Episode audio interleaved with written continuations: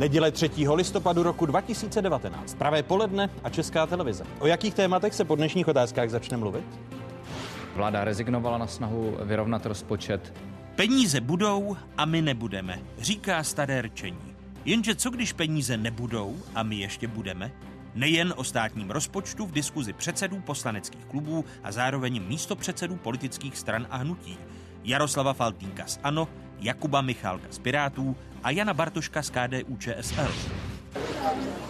Vás pozdravím zeptat se, jestli se už prodala nějakou slevu. Pár důchodců a pár dětí. Rok se s rokem sešel a důchodci i děti se na drahách přemnožili. Už i premiér mluví u slev na jízdném o zastropování výdajů. Vysávají dopravci státní rozpočet?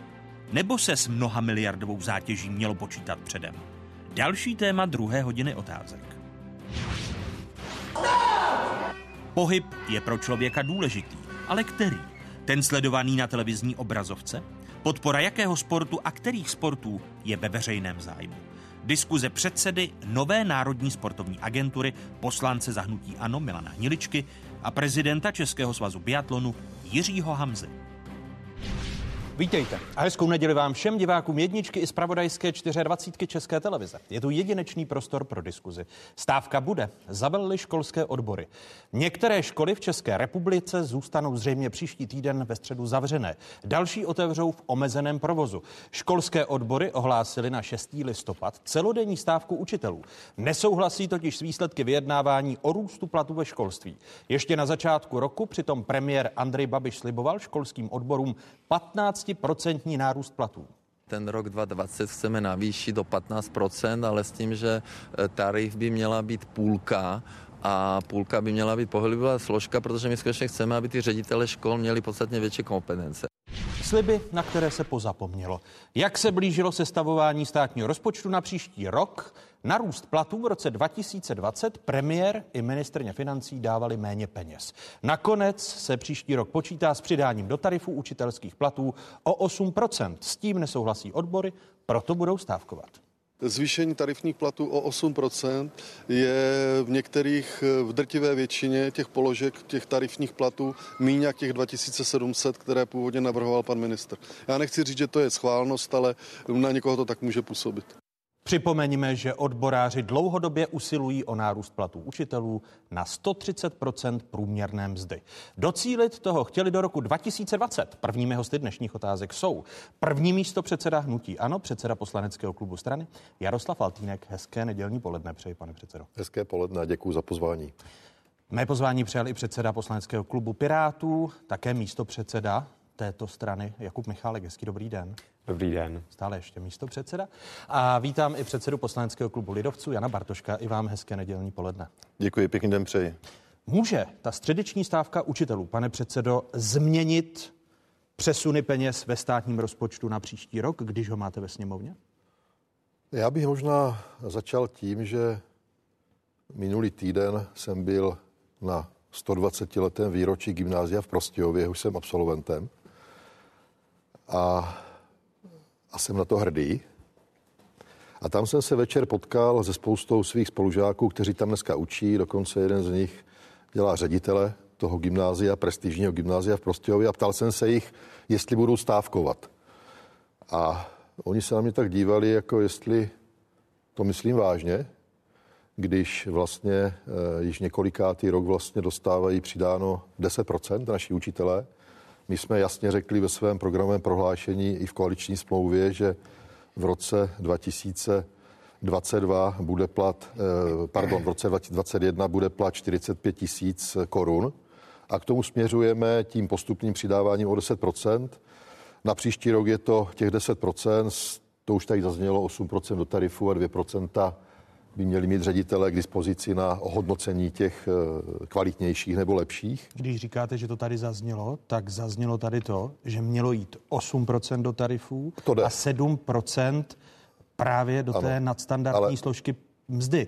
Já se omlouvám. nevyrobili jste si tu stávku Pane- sami, pane protože jste redaktore. něco slíbili na začátku. No ale eh, takže eh, já si myslím, že těch škol moc stávkovat nebude, ale to je, to je na, na každé. Máme demokracii, čili eh, kdo chce, ať klidně stávkuje. Já za sebe říkám, že není důvod, protože do školství na, na příští rok jde oproti letošnímu roku, letošnímu roku, kdy je průměrný plat Příští rok bude 42 tisíc a v roce 2021 45. To máme jako vláda úkol, ten jsme, s tím jsme šli i do voleb a celkem jsme uspěli.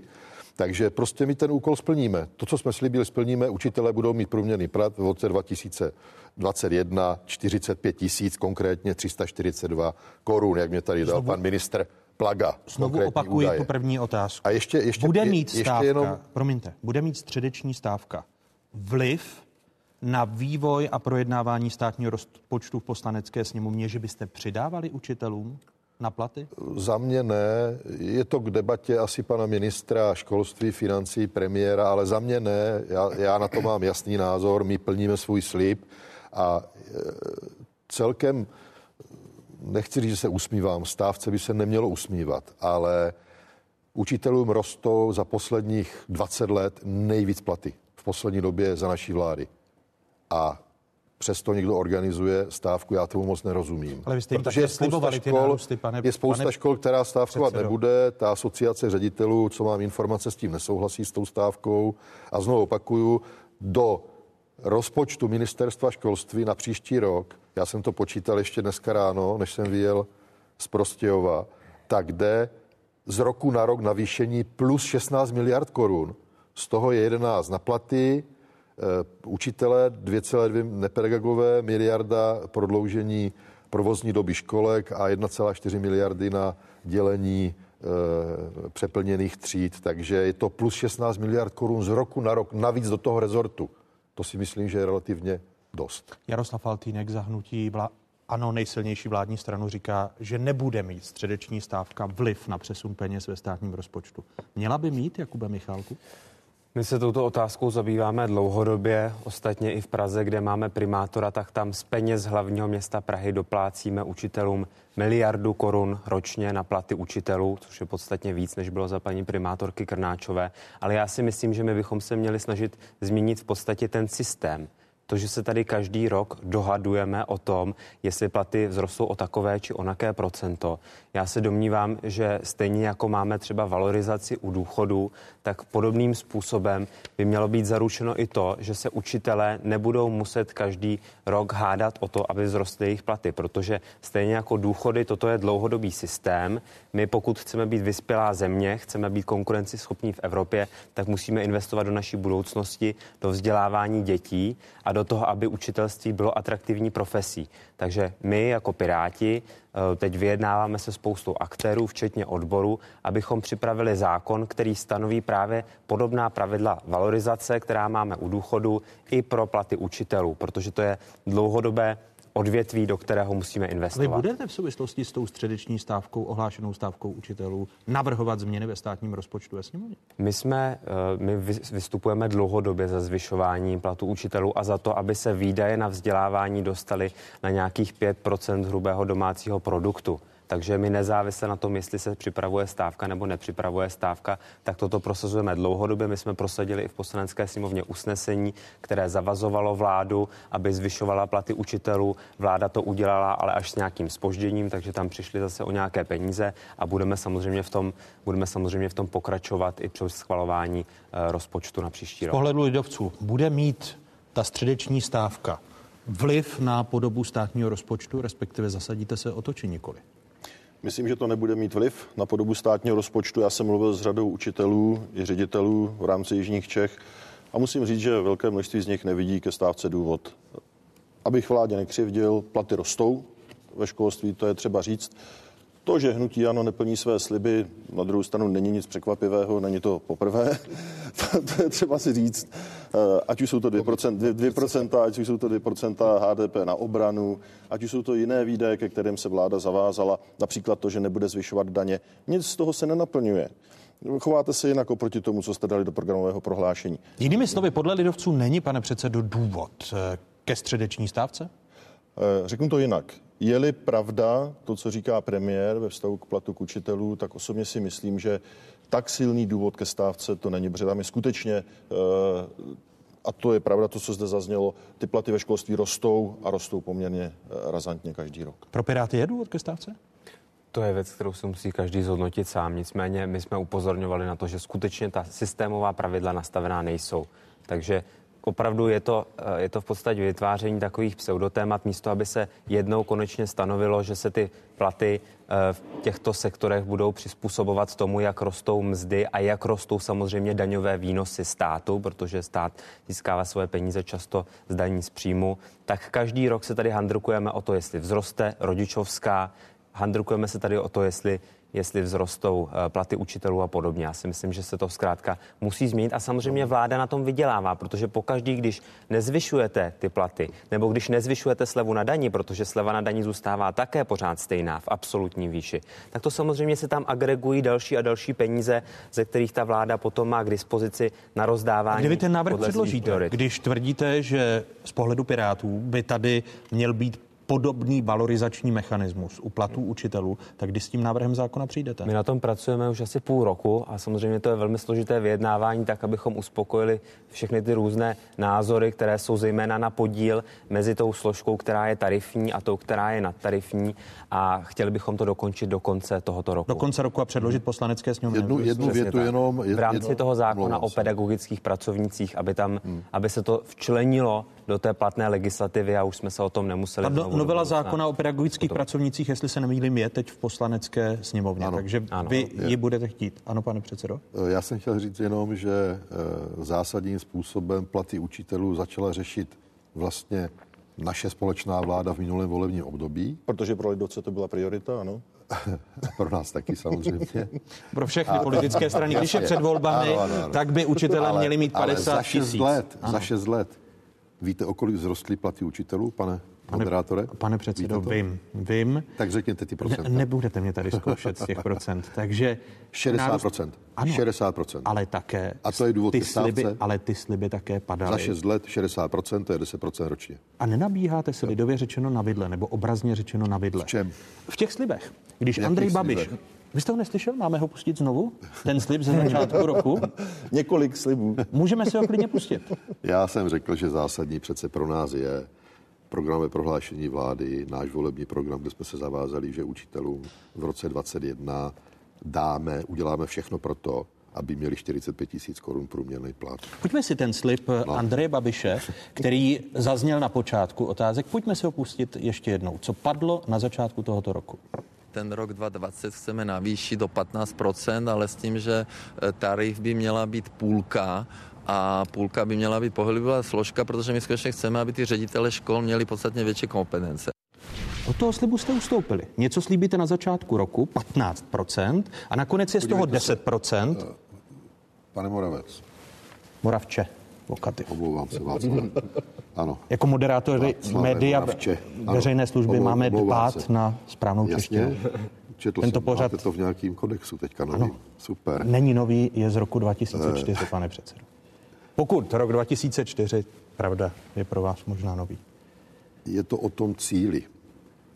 Ta cesta, která k němu vede, není důležitá. Důležitý je ten výsledek a my ty výsledky máme. A to bude těch 45 tisíc korun, 342 v roce 2021 pro učitele. A proč to odkládáte? Ne, proto se ptám, nebylo chybou, že Jestli se nemýlím, abyste k, tomu, abyste k tomu dospěli, k číslu 45 tisíc hrubého. Ale tak je to otázka rozpočtu dalších výdajů, jako jsou tady lékaři, zdravotní sestry, důchodci. Víte, kolik představuje zvýšení důchodu od 1. ledna o 900 korun? Kolik je to peněz? Ano. Je to celý schodek. Ano, je 40 miliard korun. No, necelých 40. No. 37, Dobře, ale je to 37. Můžu se zeptat z těch 45 miliard, které jaká část bude v tom tarifu a jaká část bude těch odměnách tak, aby mohli Protože máme ne 45 miliard, myslíte 45 hrubého. 45 tisíc korun, ano, přesně tak. To je cílový stav. Tam je nějaký věkový automat a my potřebujeme, aby to školství bylo atraktivní mm-hmm. pro lidi, kteří si dneska vybírají tu budoucí kariéru. Rádi počkáme na ten váš návrh, pane kolego. Těšíme tak, se na to. Tak, a vy ho, vy ho podpoříte, pane? Já nevím, musím to nepředvídět, ne? Vy byste jako lidovci. To by bylo krásné, kdybychom se dohodli. Já si myslím, že, já si myslím že spoustu věcí by bylo dobré nastavit jako automat, ať už růst minimální mzdy, platy důchodců, uh, důchody, pardon, důchody, platy učitelů. Platy protože nastavili. uh, z jednoho prostého důvodu. Potom to není politické téma a nástroj vydírání. Potom to roste samo, protože se k tomu nějakým způsobem zavážeme a není to, nás, není to prostor k manipulaci. Uh, vy třeba slíbíme 15, že jo, dáme míň procent. to, to je normální Důležitý je léž. cíl, jo. pane to to jo, ne, jestliže slíbíte, jestliže slíbíte, půjde to o 15% a říká to premiér, tak předpokládám, že ví, co říká, má to spočítané. V praxi se děje to, že to tak není, je to jinak. Znamená, buď si to špatně spočítal, nebo od začátku jste věděli, že to nenaplníte. Abych to schrnul. Všechny tři vaše politické strany jsou proto, aby byla nějaká valorizační, eh, aby byl nějaký valorizační vzorec v tom zákoně o pedagogických pracovnících, který máte v poslanecké sněmovně, v jeho novele, a aby nedocházelo k tomu, že v lednu něco premiér slíbí, pak se to změní eh, do června a aby učitelé stejně tak neobtěžovali veřejnost a rodiče tím, jestli stávka bude, nebude a podobně. No jednoznačně, protože ten systém je potom předvídatelný. To je stejné jako s daněmi. Jestliže řeknete na začátku, ne, jako hnutí ano, sociální demokracie řekla, nebudeme zvyšovat daně. Pro lidi. A, a najednou, najednou přichází s daňovým Ano. balíčkem a daně zvyšuje, Ano. tak v ten moment, v, te, v ten moment, Ano. v ten To moment je- prostě děláte z České republiky nepředvídatelné prostředí a poškozujete tím uh, řadu podnikatelů, protože oni Pane si nemůžou kolego, nastavit business plán. Já se omlouvám, Jste, ale... jste schopni, toho jste důvodu- schopni se tedy... Pojďme důvodu, se shodnout, pojďme se shodnout tedy, že, že, Že si na to sedneme. že si na to sedneme společně. Ano. Já si myslím, že to je projev dobré vůle. My ten návrh máme skoro hotový. Ehm, Ten návrh se zakládá na analýzách prestižních vědeckých institucí, jako je třeba CERGE, kde právě dělají dlouhodobé prognózy, které ukazují právě na to, že pokud Česká republika chce mít v budoucích desítkách let vysoký růst hrubého domácího produktu a chce, aby se nám ekonomicky dařilo, tak musíme investovat právě do lepšího školství, tak jako to je třeba ve Finsku. Takže Tak pojďme si na pokud- to sednout a zkusíme Pokud to tomu tento pořad přispěje, tak- pracovníkům tak mám- tak a vy mám- máte zásluhu, Tak Václave. mám, tak mám radost. Děkuji vám mnohokrát, ale na čem se neschodnete, a to už několik dnů, respektive týdnů v poslanecké sněmovně je projednávání vládního balíčku a údajné obstrukce, ze kterých se navzájem obvinujete. Vláda se snaží... Jaké pak ale? To, Ne, já bych to neviděl tak dramaticky. neviděl byste to tak Jsme dramaticky? to vyřešili v pátek. Ano. Jsem to to- je, jsem to vyřešil. Myslíte vy váš návrh, Ano, protože Jaroslav Faltýnek jako předseda poslanců vládního hnutí ANO eh, nechal schválit usnesení, že o daních, tedy o vládním daňovém balíčku, bude hlasovat poslanecká sněmovna jako celek příští týden ve středu od 10 hodin, a to i v případě, že ještě nebude ukončena diskuze. Opozici se to nelíbí, chce napadnout takové jednání ústavního soudu. Potom, pokud by skutečně na sílu vláda tlačila nějaké ukončení diskuze a hlasování o tomto tématu, tak bychom se jistě k takové stížnosti přidali. konstatuje předseda starostů a nezávislých Vít Rakušan. Podobným způsobem, když se podíváme do historie a do našich archivů, už postupovala minulá vládní koalice. V roce 2016 při schvalování elektronické evidence tržeb podle ústavního soudu tím, když to hodně zjednoduším, koalice porušila sněmovní jednací řád, ale ústavní soud neschledal tento důvod ke zrušení zákona. Vy jako lidovci chcete iniciovat tu ústavní stížnost, pane předsedo Bartošku. Co když to dopadne stejně jako s EET? Má ta ústavní stížnost vůbec smysl? Já jsem přesvědčen, že smysl má z jednoho prostého důvodu, že eh, ohledně daňového balíčku jednáme podstatně kratší dobu, nezazněly všechny argumenty a nejzajímavější na tom je to, že v podstatě vláda se totiž zachovala tak, že rozdala víc a slíbila víc, než na co měla peníze. A zajímavé je, že přes vládu šel nejdřív návrh státního rozpočtu, až poté návrh daňového balíčku, který počítal s příjmy tohoto rozpočtu. To bude vaše argumentace Eh, ne, ne, ne, ne, ne. soudu? Ne, ne, ne, jedná se o to, Tím, že... že- bude kratší rozprava, než tomu Jasně. bylo u EET, Ano. tak myslíte, že ústavní soud že ústavní soud vaší stížnosti vyhoví? Všechny příspěvky, které zaznívají v diskuzi, jsou k věci. Nečte se tam babička nebo něco takového. Což bylo u E EET. U ET zaznívaly příspěvky, které nebyly potom k věci. To je třeba si říct. V tento moment se vede rozprava, která je k věci, nikdo neodbíhá. Já jsem přesvědčen, že eh, tato ša- žaloba má šanci na úspěch. Já bych tady jen A vy budete chtít zrušení vládního balíčku jako celku, protože tam, pokud se nemýlím, v té ústavní Ale stížnosti. ještě jsme to nehlasovali, tak ta debata je jako eh, velmi... Ale vy to budete- jste prosadil, Vy to- že se to bude ano, natvrdo budeme hlasovat to natvrdo hlasovat ve středu, ale jsou- nevíme, jak to ale dopadne, to Jaké jsou- pozměňovací návrhy budou přijaty. hlasovat. To je nejdřív ukončit rozprava podle jednacího řádu a podle toho, co řekl ústavní soud. Určitě, A vy se k té stížnosti Tak já, přidáte jako tak Piráti? Já myslím, že tady pan předseda Faltýnek říkal, že se nejdřív ukončí rozprava, takže potom, co se ukončí rozprava, tak teprve potom se bude hlasovat, tak jak to stanoví jednací řád. Přesně tak. A vy jste šli na sílu do toho, že jste řekli, prostě rozprava se nekoná, jdeme Ne, ne, ne, ne, ne, ne. Ta rozprava ne, ale bude Máte ukončená? to chlapi popletený, omlouvám Ne, se. nemáme. V čem to mají poplet? Můžu to vysvětlit? Stručně, jasně, Tak. výstižně. Podívejte, 29. ledna 2016, to už je nějaký pátek, nějaký Faltýnek navrhl, respektive řekl ve sněmovně, že se jednalo 38 hodin, teďka pouze 22, jak říká správně pan Bartošek, ale my jsme nabídli přece opozici čtyřikrát dalších pět hodin a vždy to zavetovali. I pan Bartošek to zavetoval. Tak já jsem zvědavý, jak to bude u ústavního soudu obhajovat, ale hlavně Víte, kdo tu schůzi řídil? Toho 29. ledna? Pan Bartošek ji řídil. A já tady mám stenozáznam. A já jsem navrhl, abychom v podstatě hlasovali ve středu 10. února 2016 v 11 hodin. Ten návrh je identický, jako jsem ho udělal v pátek. Je úplně identický. A víte, jak hlasovali lidovci tehdy? Já vám to řeknu. Pro byl pan Bartošek, pan Herman, pan Klaška, pan Hovorka, pan Benešík, pan Junek, pan Mihola, pan Gabal, pan Jurečka, pan Uhlík a pan Kaňkovský. Půlka z nich sedí dneska ve sněmovně. Tak já se těším na to, jak tito kolegové budou podávat v čele s panem Bartoškem ústavní stížnost, No to se když můžete. v roce 2016 proto sami hlasovali a pan Bartošek tu schůzi řídil a zcela nekompromisně řekl prostě končíme, debata, nemáte A ten protinávrhy, argument, který jste... nazdar, odchod. Jako. Počkejte, ale ten argument, který, který jste slyšel, Neřekl žádný argument. vy jste neposlouchal ten Poslouchal argument, velmi že bedlivě. no, tehdy, argument? že tehdy Ano. se přečítala babička, Ne, nemluvilo to se k pravda. věci, To není pravda, zatímco ale, teď ale se to k není pravda. mluvilo. To není pravda. To není pravda. No hlavně se není- stala ještě jedna pravda. důležitá věc od té doby. Pan Kalousek a to, že, ta, čtyři té hodiny věci rozhodl mluví, ústavní jo. soud. Jo. Předtím žádné rozhodnutí ústavního soudu nebylo. srovnávat, já to A teď máte dokončit. rozhodnutí ústavního soudu, pane předsedo. Ano, máme, omlouvám se, nicméně, nicméně, my jsme dali velký časový prostor, v podstatě víc než u EET, a srovnávat EET s daňovým balíčkem, který se dělá každý rok, každý rok se mění daně přece, ne? Bohužel. No, já na to A musím zareagovat. Počkejte, počkejte. Jo, já počkám, ale pak na to zareaguju. Ale Vy jste jo, neříkal pravdu, ale pane jo. kolego. Neříkal. Já počkám, co řeknete já a tady, zareaguju na mám, vás. já tady mám od roku 2004, kdy se schvaloval rozpočet státní a kdy se schvaloval balíček. A jsou tady roky, kdy za pana ministra financí Kalouska nebo Janoty a dalších prostě byl daňový balíček schvalován později než státní rozpočet. Vám to později. promiňte, promiňte, Čili to není argument. Ale vám já, to vadilo. Je já to, to argument. nekritizuju. Promiňte. Já to nekritizuju. Je to, je to argument, protože vám to tehdy vadilo. Vy jste jako hnutí... Co nám vadilo? No to, že daňový systém nepředvídatelný, že se o tom hlasuje vždy na konci roku, že se nemůžou připravit účetní systémy a říkali jste, že budete předvídatelní. Že to nebude handrkovaná takto na konci ale, každého roku. Ale ten, sliboval. ale ten daňový balíček, který řeší daně z alkoholu, z tabáku, z hazardu, a k tomu se můžeme potom dostat podrobně, kdo za co lobuje v té sněmovně.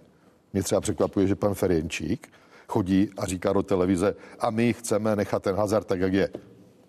To mě, mě to není překvapuje. pravda, pane předsedo. Jo, jo, jo. To není Jo, pravda, je to protože my to pravda. Můžu podporujeme zvýšení průběh daní. eh, toho schvalování? tak, Takže Jan Bartošek a... se, schvaloval, já tady mám tu tabulku. Řečeno vašimi já vám, slovy. já vám ji dám a já to nekritizuju. Řečeno Já vašimi jenom- já slovy. jenom Teď jste se to snažil chlapům vysvětlit. Poprosím pana předsedu Bartoška, aby Daňový zareagoval. balíček se schvaloval reakce. buď před rozpočtem, nebo i po rozpočtu. Krátká reakce. Víte, Jo. proč jsem řídil uh, schůzi, když se hlasovalo EET?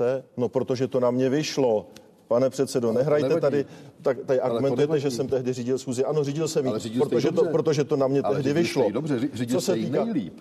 A teď bych rád mluvil sám bez vás, Výborně. jo? Chvilku sám bez vás. Daňový balíček jste schválili 27.5. na konci května. A představte si, že první čtení bylo až 9.10.7. Druhé čtení, pak jste si vzali prázdniny, bylo 25.9. A Představte si, že ani jednou z vaší strany, jestliže to je vaše priorita, nezazněl návrh na zkrácení lhůty projednávání. Prostě jste si vzali prázdniny a najednou děláte, jak tady, jsme tady, tady, tady, ne, tady najednou děláte, tady najednou děláte vlny. Jak vám na tom záleží? Vy jste No, si to odprázdni, vy jste si to odprázdninovali. O prázdninách jste se nech... No tak. Ví to víte? Ale no tak, nechte mě mluvit. A vy jste si to odprázdninovali a najednou děláte vlny jejda mane konec roku, co s tím budeme dělat a hlasujete na sílu. A kdybyste aspoň projevili vůli v tom, že řeknete, chceme zkrátit lhůtu na projednávání, ani to jste neudělali, tak teď neobvinujte opozici, že dělá něco špatně. Vy se připojíte k té ústa... Ne. Ne, dobře, ne. říct, jako peníze na důchody jdou přece ze sociálního pojištění. Ty nejdou tady z těch věcí. Jo, takže to prosím vás, eh, držme se faktů. A pokud jde o tuto stížnost, my jsme, my jsme nedělali žádný obstrukce. K tomuhle tomu se připojovat nechceme a nebudeme. Pan předseda to tady potvrzuje. My nejsme ty, kteří se budou eh, být za to, aby schůze neproběhla, aby se nezdanily eh, cigarety nebo já nevím co. Hazard, hazard. A k tomu hazardu, my jsme jednoznačně řekli, že pod, paní, paní ministrině financí to ví, protože jsme spolu o tom mluvili, že podporujeme daň 30% na výhry z loterií, že podporujeme zvýšení daně na automaty na 38%. A taky jsme řekli, že nechceme, aby se, zvyšovaly, eh, aby se zvyšovala ta daň z 23% na nějakou vyšší sazbu u pokru a u podobných her, které jsou vázány na dovednosti hráčů. Takže tohle je naše stanovisko, to říkáme veřejně a zatím si stojíme. A vy se k té stížnosti, případné stížnosti lidovců ústavní připojíte? To já, to já nechci teď předjímat. Já jsem řekl svůj názor, že ten postup eh, čistě formálně, technicky postup na sílu ukončit rozpravu neodpovídá jednacímu řádu poslanecké sněmovny. Ústavní soud to a postupoval. ústavní soud tohle to řekl. A jak a já jste schvalovali a církevní já restituce, pane kolego? Vzpomínáte si, jak paní Němcová Může- řídila může- sněmovnu? jako- Vzpomínáte Byl jsem si já na to? sněmovně, jestli schválili- Ne, Tak, KDU, byl- byl- bylo KDU, Může ČSL, když se schválili restituce. Já, já mluvím... Tak zase používáte faul. fauly. Ale to není faul. Je to faul. Ale vy jste místo předseda KDU ČSL, jako. Zdanění církevních restitucí, to jsme taky probírali, to jste spolu nebo podpořili, prosadili vy. Ústavní soud řekl, že to je protiústavní. A vy jste, to, vy jste to ani, vy jste to museli vědět od začátku, protože jste ty peníze ze zdanění církevních restitucí vůbec nezahrnuli do rozpočtu.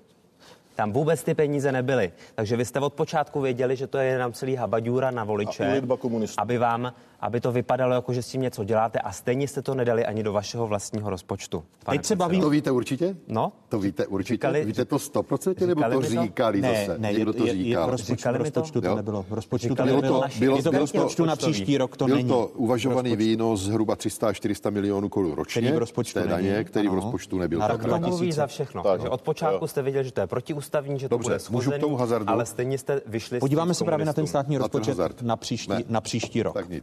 Vláda rozpočtu na příští rok počítá s příjmy, které stále nemá jisté. Eh, Normy, které by je totiž uzákonili, ještě neprošly celým legislativním procesem. Připomeňme si, o jaké změny jde.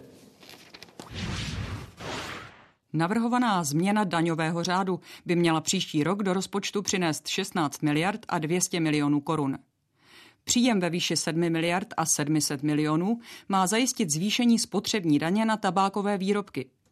Na více než 2 miliardy ministerstvo odhaduje zisk z digitální daně. V součtu 900 milionů přinese vyšší spotřební daně na lihoviny, půl miliardy pak zdvojnásobení poplatku za vklad do katastru nemovitostí. Vyšší zdanění hazardu má znamenat pro státní pokladnu o 400 milionů korun více. Dalších 200 milionů chce vláda získat zrušením daňové výjimky pro plyn v domovních kotelnách. To jsou změny, o kterých jednáte a které příští týden chápu. Zapomněla paní na ty pojišťovny, na zdanění eh, technických rezerv Ty tam, ty tam byly v úvodu. Ty tam Jo, byly v jo, úvodu. byly, jo. Ano. Pane předsedo, ale vy mi teď řekněte, Ano. ve středu na sílu tedy protlačíte vládní daňový balíček. Já předpokládám, že ve středu v v 10 hodin, jak jsem navrhl, a sněmovna odsouhlasila poměrně velkým počtem hlasů, až mě to překvapilo, jak velkým počtem, budeme hlasovat o pozměňovacích návrzích, kde to nějak dopadne to. Jo? My také třeba vyjdeme Pirátů v některých jejich návrzích vstříc. Například? Eh, Například eh, zdanění eh, malých pivovarů nebo výroby piva pro domácí účely, pak je tam nějaká záležitost týkající se nějakých online eh, sázek, já to nevím přesně z hlavy, ale prostě máme připravený materiál, kde jednotlivé pozměňovací návrhy posuzujeme a máme tam stanovisko ministerstva financí v některých případech neutrální a tam třeba tyto dvě věci konkrétně jsme připraveni podpořit. Takže počkejme, jak to hlasování dopadne. Z vaší strany, co bude největší kompromis z těch připomínek opozice? Dívejte, já vám, teda... řeknu, já vám řeknu úplně na rovinu, protože samozřejmě nějaká debata probíhá napříč politickými kluby ve sněmovně a nejvíce opozici vadí tři věci. Na prvním místě Pojišťovny? Pojišťovny. Těch 10 miliard? Zdanění těch technických rezerv je to výjimka a i prezident Zeman říkal ve sněmovně, pokud jsme ho poslouchali pozorně, že se mu nelíbí ty daňové výjimky, které představují ročně zhruba 300 miliard korun, což je teda hodně peněz. To jsem zvědav, když tak A toto je, jedna, toto je jedna z nich. On chce ne, já, zrušit jsem, všechny... já jsem poslouchal jeho projev. Ano, on chce zrušit všechny daňové výjimky. Takže se můžeme těšit na to, že vládní hnutí ano poslouchá tak dobře pana prezidenta, že zrušíte všechny daňové výjimky? Včetně rodin a dětí, daňový bonusy a takový? Nechytejme se, pane Moravče, za slovo, prosím. Ale byste jo. řekl, já, jestli poslouchám ano, pana prezidenta. já jsem si na to vzpomněl teďka, když hovoříme toto je o, argument... o výjimce pro pojišťovny ano. a bude to řešit konec konců Evropská směrnice Solvency 2, takže já předpokládám, že pokud to ne, bychom to neudělali my, tak to stejně udělá Evropská směrnice. Jinými slovy, tam na kompromis a nastaví, nepůjdete. A nast, ne, ne, ne. Další Co bude věc největší? hazard. Další věc hazard. Ano. Jo, o tom se moc nemluví, ale ten vládní návrh je vlastně stejný, jako byl předložen 13.4.2016. Jo, a historie se opakuje a já jsem rád, že tady je kolega Bartošek, protože tam taky seděl a KDU ČSL nepodpořila vládní návrh, který byl stejně jako je teďka, 25, 35 a 30. Jo? Víme, víme, o čem mluvíme všichni. A bohužel KDU ČSL nepodpořila tento návrh a e, byly přijaty e, dvě sazby, 23 a 35. 23 na všechno a na automaty 35. Jasně, a ten jo? nejvíc rizikový hazard. Můžu na to zareagovat? No. Tak věc, je, po, zvědav, věc je poměrně jednoduchá. Věc, věc, věc, věc je poměrně jednoduchá. Když dáváte do sněmovny návrh na změnu daní, tak každá slušná vláda k tomu dodává takzvanou RIU, což znamená dopad do podnikatelského prostředí. Na to jste se vykašlali. Tehdy Akor, ne, teď. No, ale vy jste tehdy ne, počkejte, počkejte, počkejte. Teď. Když se, tehdy, když se tehdy Daniel Hazard, byla předložena jasná analýza, kam lze jít, aby se toto nepřeneslo do černé uh, šedé zóny. To stejné. V současné době nemáte spočítáno, co to udělá s alkoholem, zda to nepovede k, ro, k rozvoji například uh, černých palíren a kauzy drak, který jsme tady měli. Nemáte spočítáno, jestli daně nepři, nepřivedou to, že se bude sem pašovat víc uh, černého tabáku, zda to nepovede k rozvoji víc uh, černého onlineu. To jste nedodali. Vy jste se akorát koukli z okna, řekli jste si, kde jsou nějaký prachy, které bychom mohli sebrat. To je jak pohádka z Cimmermana, která chudák ještě do větší bídy přišel. Ne, protože... To je Jan Neruda. Hele. Já to, ne, nechte, mi to, nechte mi to dokončit. Nechte mi to dokončit. Dobře. Jedná se o to, že vy chcete zvyšovat daně. Česká národní banka jasně říká, jestliže budete brát životní, z životních pojistek, oslabíte ten robustní systém, aby nebyly tyto, aby tyto pojišťovny nebyly náchylnější k rizikům, když se bude potřeba vyplácet povodně a podobně. Co se týká dalšího, zdražujete lidem život. Zápis do katastru, lidi ví, jak je dneska drahý bydlení a vy místo, abyste jim pomohli, tak jim zdražíte z tisícovku na dva zápis do katastru. Co se týká domácích kotelen, zdražujete rodičům a dětem bydlení, protože jim zdražíte topení, teplo na zimu. To děláte. Co bude to, jsou, to jsou ty věci, které vy za to maskujete. Budeme o tom debatovat. Jo?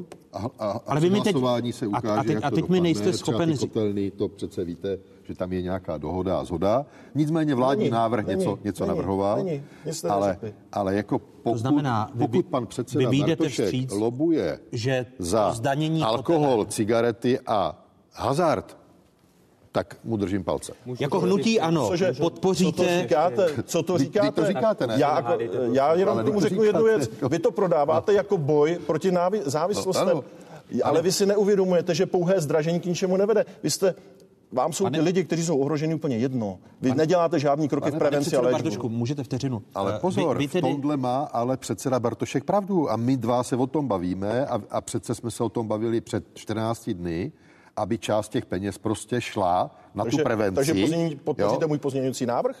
to v tuto chvíli nevím. Jo? Ale bavili jsme se o tom, že je potřeba prostě dělat něco i pro tu prevenci. Vy nevíte, jak budete hlasovat o svých daních týden před hlasování, pět dnů před hlasování, nevíte, co podpoříte? Co tam děláte v tom hnutí ano, Jdamane? Ale vy víte, my, co podpoříte, my, protože jste říkal, že máte analýzu. A já se na to ptám už po desáté a naposled. Na co? Vidíte, kdybyste mě aspoň, já chápu, že posloucháte jenom pana prezidenta, ale kdybyste trochu poslouchal otázku. A pana předsedu pane, ještě. šéfa. A pana předsedu. A ještě pane předsedu. Šéfa. Tak, tak teď, teďka zkuste, zkuste ještě půl hodinky poslouchat. Pane předsedo, podpoříte ten návrh, který se týká toho, že se nebudou zdaňovat eh, kotelny a nezdraží se, jde o ty plynové kotelny a nezdraží se vytápění těm menším domům. To podpoříte? Já v tuto chvíli na to neumím odpovědět. Je to můj pozměňující návrh, pane předsedo. Váš, jo? Máte šanci, no. Pomoc Ale vy tam máte, máte, i, máte, vy tam šanci. máte, i, vy tam máte i tu prevenci. Jasně. Že jo? Má Tak- sami tak- dobrý nápady. No. Takže je podpoříte? Uvidíme. V tom vašem návrhu. Uvidíme, pane Moravče. Teď, teď odpovídáte jak lidovec. Uvidíme. To ne, to ne, hůř.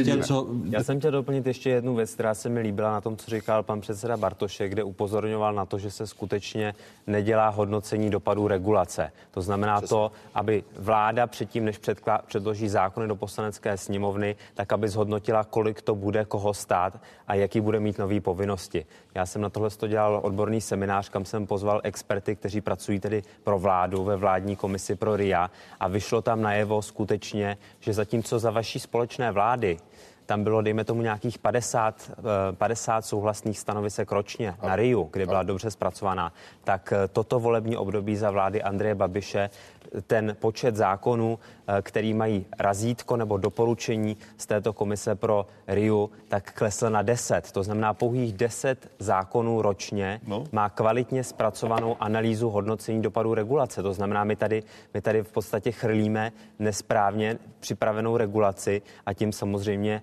zahlcujeme daňové poplatníky a občany a to by se opravdu mělo zlepšit při přípravě legislativy. Vy taky lobujete za nižší daně u Já lo- alkoholu, tabáku a hazardu? Ne, ne, já vám říkám obecně. Ne, to že si- to si musíme vyjasnit. Ne, on, Já jsem mluvil o tom, že vaše vláda připravuje pětkrát méně tak. kvalitně připravené legislativy, protože ignorujete svoje vlastní poradní orgány v komisi pro hodnocení dopadů regulace. Řekneme to panu premiérovi. Děkuji, děkuji, pane A já jenom, na to, jenom Ne, ještě krátce na to zareaguju. Víte, co to v praxi znamená? Že očekávaný příjem státní pokladny se nenaplní. Protože jestliže to nemáte dobře spočítané, výběr daní nebude 10 mil- miliard, který očekáváte, bude to určitě míň. A to ještě bychom se měli bavit to- o daňovém řádu. A to je to, na co jsem se právě chtěl zeptat i v souvislosti s letošním státním rozpočtem, abychom diskuzi o státním rozpočtu, nejdůležitějším ekonomickém zákonu roku, dokončili. Eh, Schodek státního rozpočtu na konci října klesl eh, na 19 miliard 600 milionů ze zářijových 21 miliard korun. Loni ke konci října eh, přitom byl státní rozpočet v přebytku 5, a 7 desetin miliardy korun. Vy tedy, pane předsedo Bartošku, chápu to správně a na tom se shodujete s eh, opozičními piráty, že ten výnos daňového balíčku, když tady vláda eh, nedělá dopady těch svých návrhů zákonů do státního rozpočtu, že bude nižší, než o jakou částku se v rámci toho daňového balíčku teď přetahujete? Vláda, vláda Do státního rozpočtu. Příjmy, příjmy do státního no rozpočtu. Jasně, no, příjmy do státního rozpočtu, proto ten zákon je navržen a byl schválen do konce roku, aby to začalo fungovat, aby se daně začaly vybírat, aby se daně u alkoholu, tabáku, hazardu zvedly a ty peníze šly do státního rozpočtu. Ano, ale- Co je na tom složitýho? Jako, pořád to nechápu. Ale to lidovci No, říkají, lidovci, tě, tě, ti už toho navykládali. pane, jako. pane předsedo, Ale no tak, to vás není hodno, to vás není ne. hodno, to vás není hodno. Pan ale my jsme byli spolu ve vládě čtyři roky. Jo? Pane předsedo. A on je konzistentní a konstantní v tom, že tu RIU pořád opakuje dokola. Těch No, šest let. to je potřeba, pravda. to je ale, ale, ale ří, Já to i, i, i, i, i Piráti to říkají. Jo. Eh, Vy jste slíbil, že to řeknete předsedovi Ano, vlády. řeknu. Ano, ano. Že,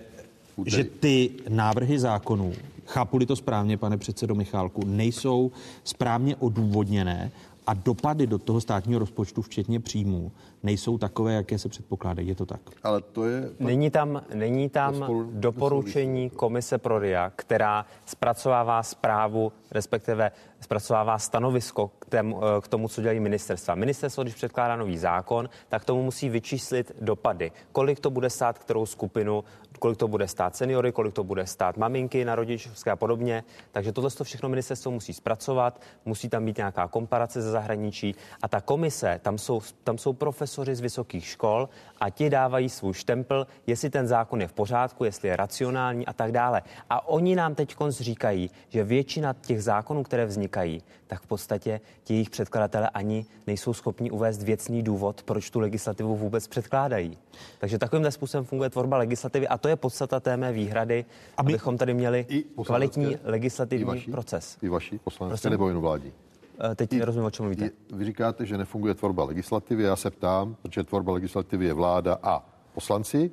No ale my nemáme 100 tisíc úředníků v poslanecké sněmovně, který by ne, to zpracovávali. Pane jenom, předsedo. pane předsedo, je to nefér. Teď sám dobře víte, že jedin, jediné, co prochází standardním, eh, ať už vnitřním připomínkovým a vnějším připomínkovým řízením, jsou, jsou návrhy vládní. Teď no, sám já, jste v té politice dost dlouho, že, že poslanecký návrhy teda to nemají. Já, ano, já to nemají. svoje návrhy posílám, a, a pane předsedo, já svoje návrhy, ano. které předkládám v poslanecké sněmovně, posílám ministerstvu, aby se k ním mohli vyjádřit a většinou dostanu zprávu od ministerstev, že, se k tomu vyjadřovat nebudou, protože jim to kompetenčně nepřísluší že se k tomu vyjádří až ve stanovisku vlády, až potom, co to předložím. Jasně. Takže pojďme tvorba, Ona tvorba zákonů, a to je poslední věc k této části, abychom se dostali k dalšímu tématu tvorba zákonů. Jejich kvalita je prostě klíčová věc. Byť na ní, na ní média nekladou tak zásadní, zásadní důraz. Eh, v poslanecké sněmovně se vám vrší sněmovní tisky a jedním z nich je i problematika exekucí, která trápí milion lidí v této zemi. Eh, proč, pane předsedo Faltínku, a to je jedna z výtek opozice, eh, tady Pirátů, proč odkládáte tak klíčové zákony, které část společnosti stále drží v té dluhové pasti? Eh, vy, jste, vy nejste schopni, pane předsedo Michálku, se dohodnout v rámci schůzek předsedů poslaneckých klubů, aby tento zákon, ku příkladu hnutí ANO a, a nebo vládní ČSSD, zařadila, předřadila na program schůze? Já jsem to na grémiu navrhoval minimálně třikrát, aby se ty exekuce konečně už zařadily.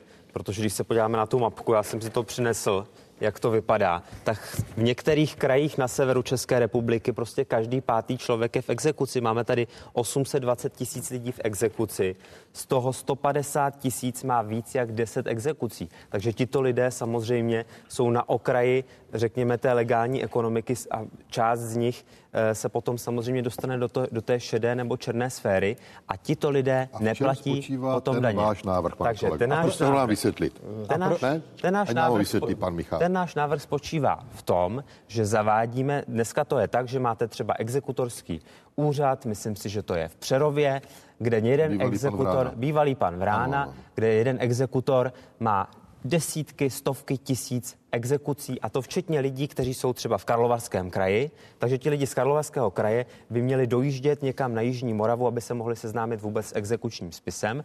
A ten jeden člověk, který je v tom Karlovarském kraji, tak má na sobě přisáto, tady jsem říkal, že někdo má třeba i 10 i více exekucí, tak má na sobě přisáto třeba 5 nebo 10 exekutorů.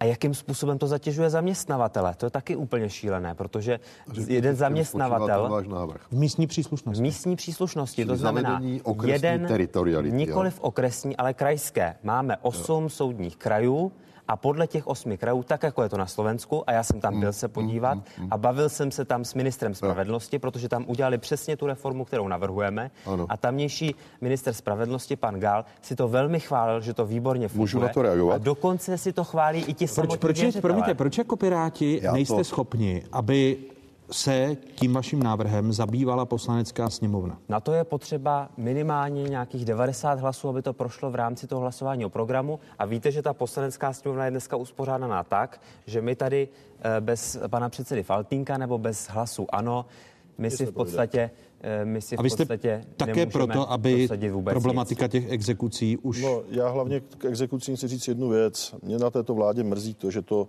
uh, neřeší aktivně sama co se týká dětských exekucí, sám, sám, počkejte, sám dobře, ví, sám dobře víte, já to chci, já to chci dokončit. Ohledně dětských exekucí jsme se museli spojit napříč politickými stranami, byli v tom lidovci, Piráti, so, sociální demokracie a hnutí ano. Aby jsme byli schopni vyřešit dět, dětské exekuce. Já jsem rád, že jsem byl od vás kolega Nacher, od nás jsem to podepsal já, že jsme pomohli dětem, aby si sebou netáhli tenhle ten balvan. Mě na tom nejvíc mrzí to, že se to musí řešit poslaneckou iniciativou, nikoli vládní.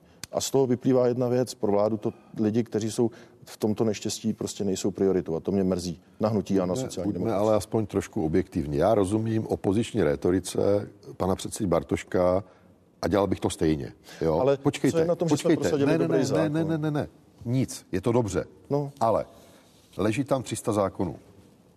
Proč My- exekuční my jako vláda, zákony počkejte, pro vás počkejte, nejsou Václave. prioritou, pane Moment, jak, jak se k tomu dostanu. Eh, Leží tam 300 zákonů, jednotliví ministři mají své priority a my jsme říkali, počkáme a budeme projednávat současně a to jsme přece odsouhlasili. eh, Poslanecké návrhy týkající se exekucí a vládní, ať to jde společně, ať je tam sloučená rozprava a tak dále. Ne? Na tom se domluví. No, my Ne? jsme, my jsme chtěli, aby to samozřejmě bylo probráno a vy jste byli ti, kteří společně s TOP počkejte. 09 prosadili to, že se, to ne, že se čekalo na vládu. Ček, Asi ano, půl čekalo roku, se na vládu. Jo, takže půl roku. Tak. No ale teď jsou oba dva- počkejte, 20 tisíc lidí. oba ty Počkejte, to ale o tom se bavíme už 6 let. A úplně na začátku té debaty, nevím, kdo v té době byl minister spravedlnosti, určitě byl náš, předpokládám, tak byl návrh a velký tlak tehdy od pana eh, senátora Dinsbíra, aby byla zavedena takzvaná okresní teritorialita jako u notářů, aby prostě exekutoři měli jistotu příjmu. My jsme to tehdy počítali, že okresní exekutor by měl jistotu příjmu, jistotu příjmu de facto z Ale- zákona. ale Počkejte, s- s tím 30 teď nik- milionů korun. Ale to teď nikdo nenavrhuje. Nesmysl, To teď- úplný to teď nesmysl. nikdo Pane předsedo, pane ale v poslanecké Ale jo. sněmovně Vy se dobíte do jsou, je, otevřených ten, je ten vládní návrh a je ten, je ten pirátský návrh. Já se vás ptám, No, na jako co? předsedy nejsilnější, to děláte záměrně, že, Ano. že, že mi kladete otázku, na co se ptám, tak já vám ji klidně rád zopakuji stokrát, Děkuju. pane předsedo. Eh, ale byl bych rád, abyste mi odpověděl.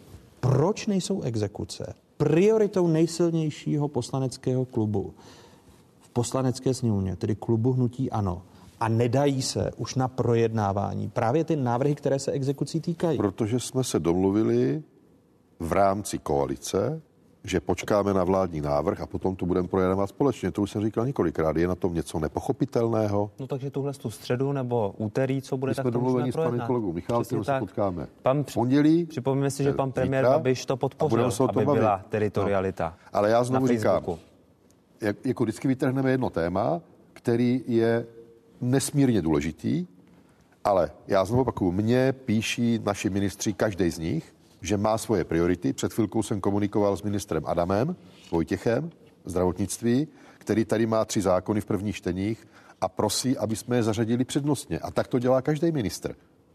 No ale Jo? to také ukazuje na to, že když si každý minister takhle zavolá předsedovi poslaneckého Ne, klubu, no, tak- tak- eh, tak já to tak, řeším. Tak jaké téma je pro vás prioritní? Dobře, exekuce to tedy nejsou. Je to, je to otázka koalice. My no jsme menšinová vláda. Já jsem to jsem neřekl. Ale... Nedělejte závěr za mě. Ale... To není pravda, že exekuce to nejsou. No čeká jsou se. to exekuce, ale čeká se tam ještě na spoustu dalších věcí, které tam jsou. Z toho vyplývá jedna věc, že tato vláda nemá jasně stanovené priority. To je na tom to nejhorší. Tam má svůj program a jede podle něho. Tady ještě- Jak vlak jede. A exekuce tam nejsou jako před, předtím, než ukončíme téma poslanecké sněmovny a dění ve vašich politických stranách, vy jste dnes, pane předsedo, respektive pane místo předsedo Pirátů, velmi disciplinovaný. Je to už proto, že docházíte k psychologovi? Tak eh, já samozřejmě se snažím zlepšovat neustále. Já mám svého kouče. Myslím si, že každý vysoce postavený člověk a politik, který má zodpovědnost za, eh, za práci pro stovky tisíc lidí, by na sobě měl pracovat. Takže A my, já to beru, já to beru jako nástroj, jak se můžu zlepšovat. vy, vy jste totiž dnes nejdisciplinovanější a uklidňujete oba dva, tak se ptám, jestli to je důvod eh, a je to následek no, toho, že jste v těchto sobě. dnech odvoláván Já vám to řeknu takhle. vaší eh, pirátskou pane stranou z Moravče. pozice místo předsedy. Tyhle ten, tenhle ten diskuzní pořad je skvělý v tom, že se tady dokážeme před zraky 100 tisíců lidí na něčem shodnout, pak odsaď odejdeme a skutečně to většinou ty lidi udělají. Takže pokud my odsaď odejdeme s tím, že se shodneme na valorizaci platů pro učitele a shodneme se na tom, že v úterý nebo ve středu zařadíme zákon o exekucích a že bude schválen a nabude účinnosti ještě v tomto volebním období, tak to je pro mě absolutní priorita. A to se mi tady zatím daří. Měli jsme tady zákon o digitální službě, a teď ať, kde jsme já- získali já, podporu. si vážím, ano, to, já si vážím toho, že tento, že tento, smluv, že tento prosadili, přispívá, že tento pořad přispívá k tomu, komisaře. eh, k čemu nejste schopni se dohodnout ve sněmovně. To mám radost, ale teď mi... Ta odpovědnost se, vůči lidem, no. Vraťte prostě se, ve sněmovně často... Ano, a vraťte se k té, k té mé otázce s dovolením, která se týká uh, vašeho odvolávání. Vy počítáte s tím, že budete a že zítra se dozvíme, že už nejste, nejste místo předsedou Pirátské strany kvůli vašemu chování. Já nepočítám vůbec s ničím v tomto ohledu a my máme vnitrostranickou demokracii. Já myslím, že to je hezké, že v, funguje v některých stranách vnitrostranická demokracie a my to máme jako naší výkladní skříň. A nemyslíte, to samozřejmě není že příjemné, obě, ale... Promiňte, že objednávání psychologů v politické straně, což podporuje i váš předseda, nevypovídá o vyzrálosti politické strany, která má vládní ambice. Jaký, a chcete... Jakých psychologů? Oni si, kdybyste četl noviny, tak oni si chtějí na vnitrostranické spory pořídit Fakt, psychologa. No tak ano. myslím, že Fakt. to bylo trošku jinak, že pan předseda to mínil tak, že když má někdo těžkou chvíli, tak aby tam bylo nějaký zázemí, aby se měl na koho obrátit. A ne, to si myslím, on, on to říkal v rozhovoru pro iDnes, promiňte, v sobotním rozhovoru pro iDnes říkal, si, že, věc, že některé věci není schopen předseda... Zodpovědný zaměstnavatel by to dělat měl. Ale, ale vy jste říkali, že stát není firma, tak předpokládám, že stranu berete jako zaměstnavatele? No samozřejmě, si, pokud máme lidi, kteří pro nás psychologa? pokud máme lidi, kteří pro nás pracují a jejich práce je velmi náročná, ti lidé, ti lidé u nás jako odvádí velmi dobré výsledky, máme tam expertní tým, ne, tam se, máme tam, se tam na to, jestli, jestli to vypovídá o vyzrálosti politické strany, která chce převzít vládní odpovědnost, že spory u ní musí řešit psycholog a že o sobě dáváte obraz, v rámci Pirátského fora, kde se navzájem obvinujete eh, ze šikany a podobně. Vy jste byl obviněn eh, šéfkou oddělení personálních zdrojů na vašem pirátském fóru a na základě toho se strhlo to odvolávání. Proto se ptám, jestli to nemůže připravit Piráty o voliče, protože to ukazuje nevyzrálost Pirátů jako strany, která chce nahradit hnutí ANO a převzít vládní odpovědnost. Tak já už jsem se k tomu vyjádřil veřejně, že považuji to obvinění za neopodstatněné. Já jsem popsal, jaké mám silné, jaké mám slabé stránky a že, že na sebe budu jeden, pracovat. Ne? A uh, já nevím, jeden. kolik brečelo lidí u vás. To jste říkal. Co já jsem slyšel historky z vašeho klubu, u nás kdy, to když šéf někoho seřve, tak to, bývá, tak to bývá hodně drsný a těch lidí, kteří tam brečí, je dramaticky víc. Jo. Ale nechci se, nechci se nechci se navážet do jiné politické strany. Opravdu si myslím, že ty eh, vnitrostranické věci jsou věci, které by si každá strana vyřešit měla. A já jako šéf našeho poslaneckého klubu, kde máme asi desetičlený expertní tým, tak jsem se vždycky zasoval o to, aby se těm lidem pracovalo dobře. U nás se ptám, pane předsedo, vy jste se naučil od, od těch standardních politických Protože stran. vaše otázka protože... je zavádějící. Ne, má ptáte, otázka je, jestli psycholog to... řeší vnitrostranické spory, ale to tak není.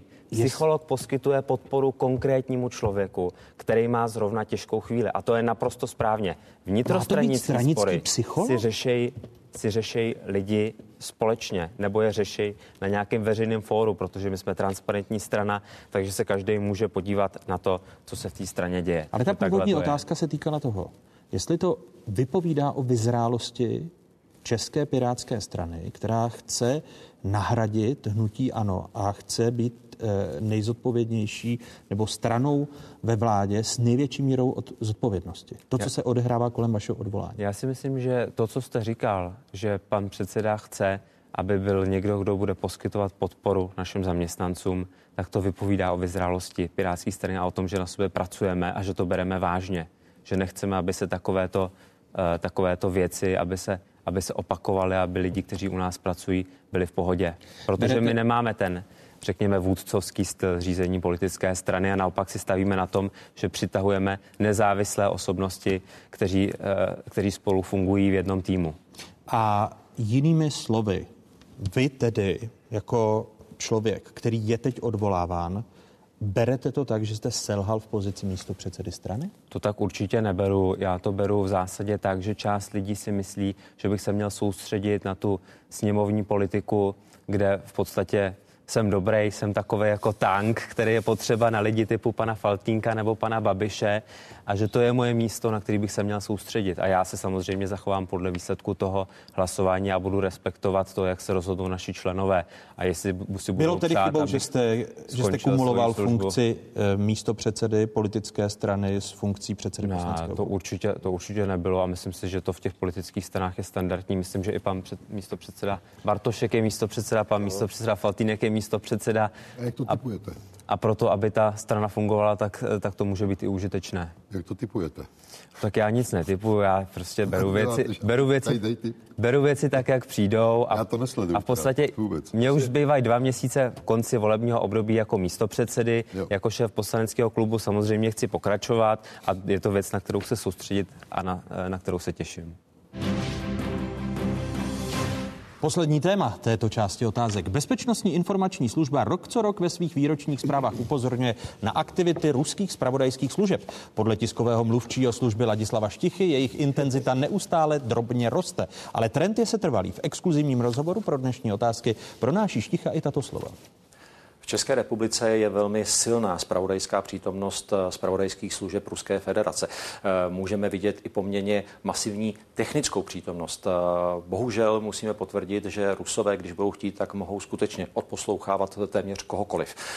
Také oni využívají i té běžné komunikace s občany, s novináři, s úředníky, s politiky, které se snaží nějakým způsobem ovlivnit. A z těch informací, které získávají, dokážou skládat velice zajímavou mozaiku, díky které si dokáží udělat obrázek o tom, jak to třeba chodí na kterém úřadu nebo jak to funguje ta která instituce.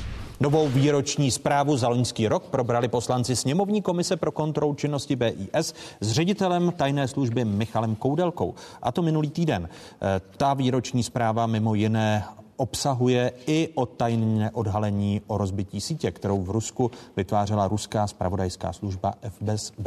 Pane předsedo Bartošku, kterými kroky podle vás by bylo možné potlačit ruský vliv v České republice?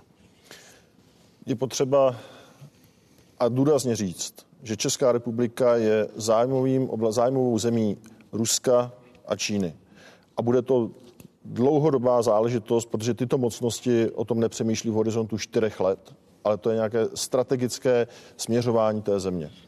Jednak je to pevné ukotvení v rámci Severoatlantické aliance, spolupráce tajných služeb napříč Evropou, ale je to také o osvětě, nejenom mezi například úředníky, ale i mezi, mezi eh, běžnými lidmi, že prostě Rusko není kamarád. S Ruskem obchodujeme, stejně tak jako s Čínou, pragmaticky, ale musíme chránit zájmy České republiky. V čem my chráníme nedostatečně? Jinými eh, slovy, znovu se vracím jasně. k té své otázce, na kterou žádám odpověď. Například v tom, že dáme dostatek peněz našim službám, které nás chrání. Mě například mrzí to, že Národní bezpečnostní úřad podfinancován po 8, pod, eh, o 8 milionů. Národní úřad pro kybernetickou bezpečnost podfinancován zhruba o 40 milionů. V 1,5 bilionovém rozpočtu tato vláda není schopná najít tyto skutečně drobné, mimo rozlišovací schopnost jakéhokoliv ministra, aby dostatečně finančně zajistila služby, které nás chrání. Jinými a... slovy, eh, podfinancování tajných služeb podle ano. vás ano. Eh, ze strany vlády znamená zvyšování rizika. Samozřejmě. Plus další věc.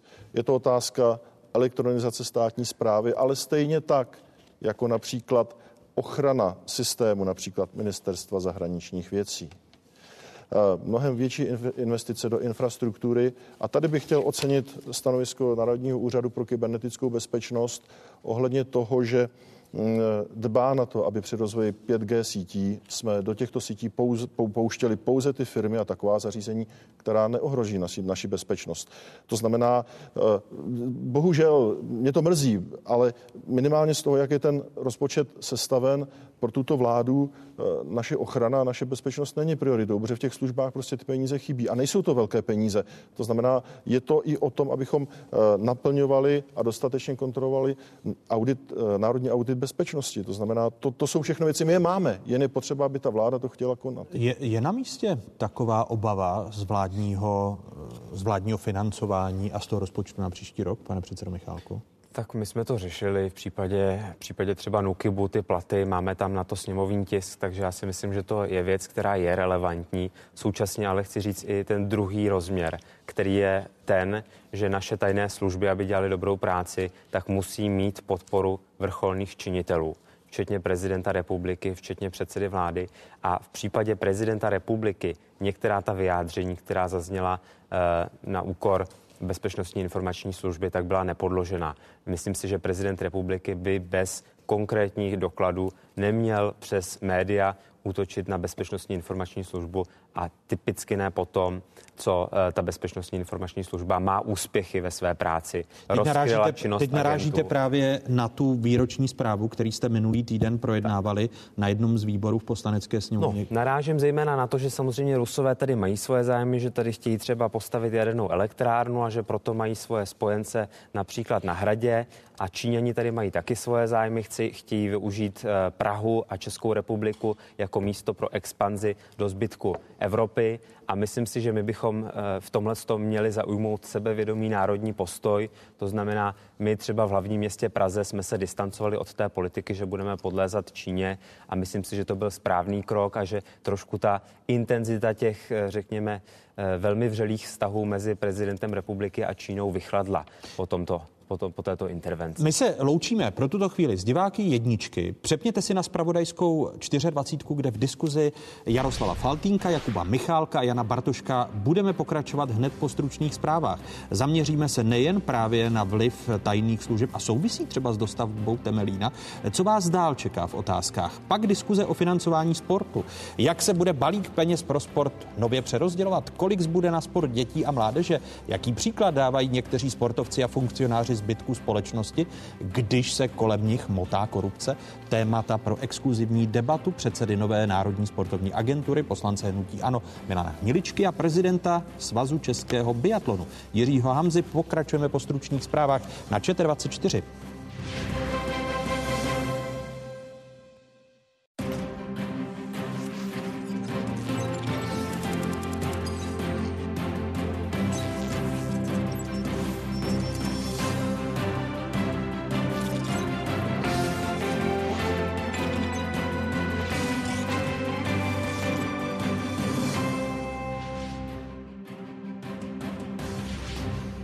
Jste na správné adrese, tady je Spravodajská jednička v zemi, tady je Spravodajská 24. O jakých tématech se po dnešních otázkách začne mluvit? porovnání k hrubému domácímu produktu tato vláda investuje do budoucnosti mnohem méně, než jsme investovali my v dobách krize. Chléb a hry. Kapitola chléb o pojídání a projídání státního rozpočtu v pokračování diskuze předsedů poslaneckých klubů a zároveň místo předsedů politických stran a hnutí. Jaroslava Faltínka z ANO, Jakuba Michálka z Pirátů a Jana Bartoška z KDU ČSL. Chléb a hry? Kapitola hry. Protože kdo si hraje, nezlobí o státním financování sportu v diskuzi předsedy Národní sportovní agentury, poslance hnutí Ano Milana Hniličky a prezidenta Českého svazu biatlonu Jiřího Hamzy.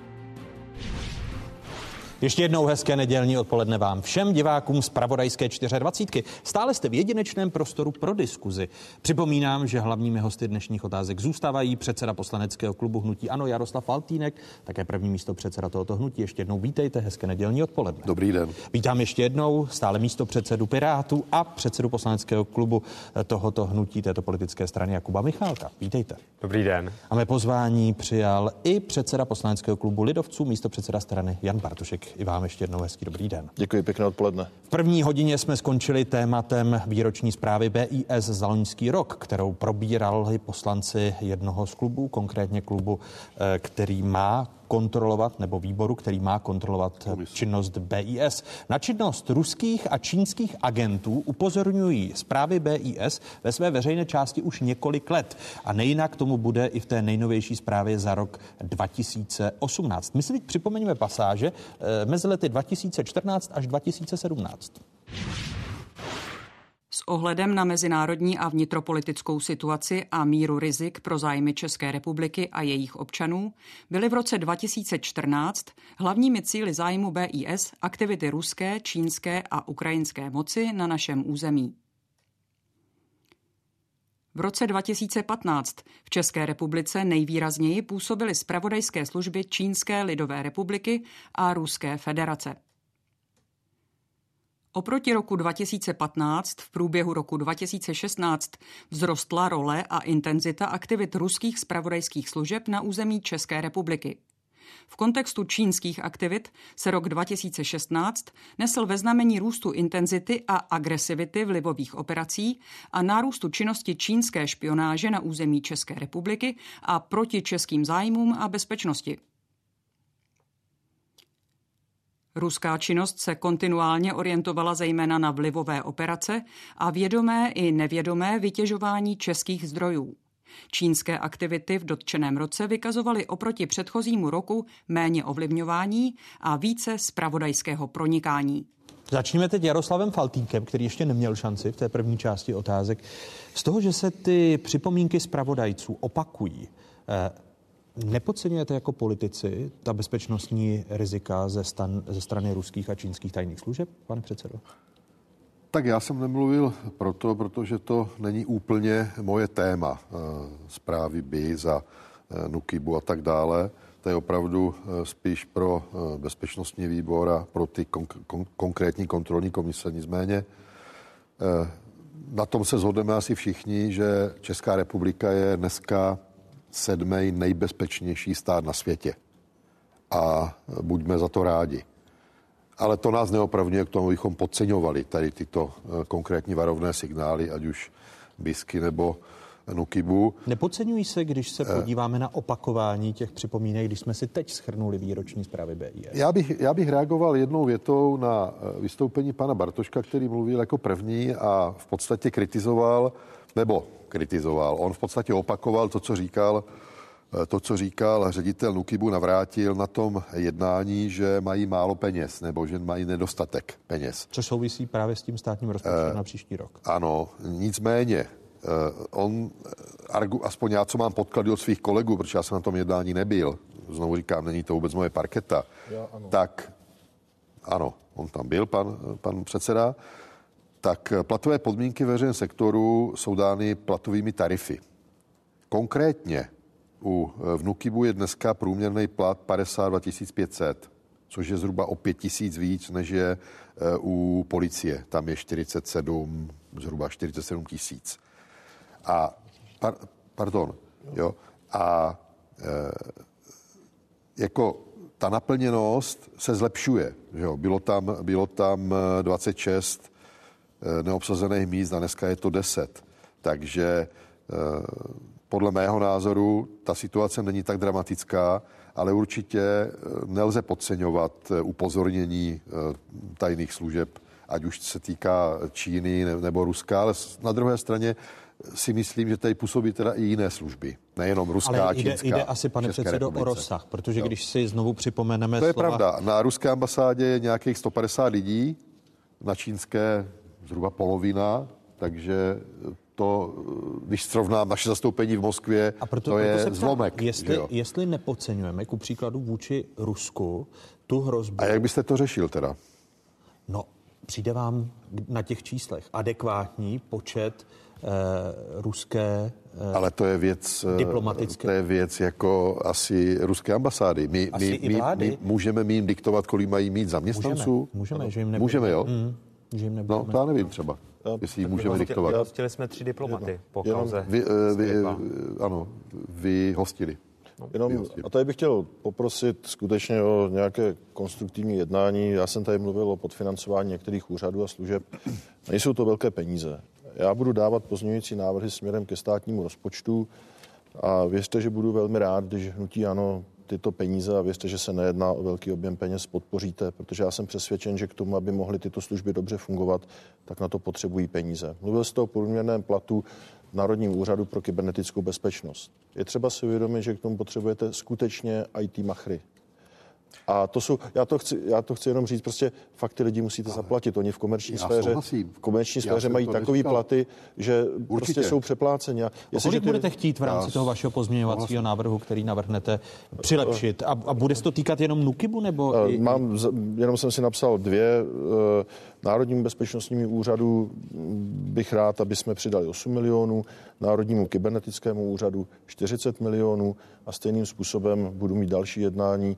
To skutečně nejsou velké peníze. Já když si vezmu, že eh, v roce 2018 se v rozpočtu rozpustilo 22 miliard z, eh, z fondu eh, privatizačního a vlastně se z toho nic a teď to odpuste, jo, nepostavili se z toho ani, ani, ani duch, domovy důchodců nebo pečovatelský domy pro 60 tisíc lidí, neřešila se tím kůrovcová kalamita, bohužel prostě já chci věcní řešení, já chci, aby tato republika byla bezpečná, aby tyhle ty úřady měly dostatek peněz, o to vás žádám. No, My se... všichni, aby byla naše země bezpečná. No to je otázka, co proto děláme, spravodajskou činnost tak, Ruska a Číny. nejlepší tak... na světě, tak asi proto něco děláme. Ale jde také právě o vliv těch tajných služeb, no. které e, jsou podle šéfa BIS Michala Koudelky, především tedy spravodajská činnost Ruska a Číny, dlouhodobým rizikem a nejvážnější hrozbou pro Českou republiku.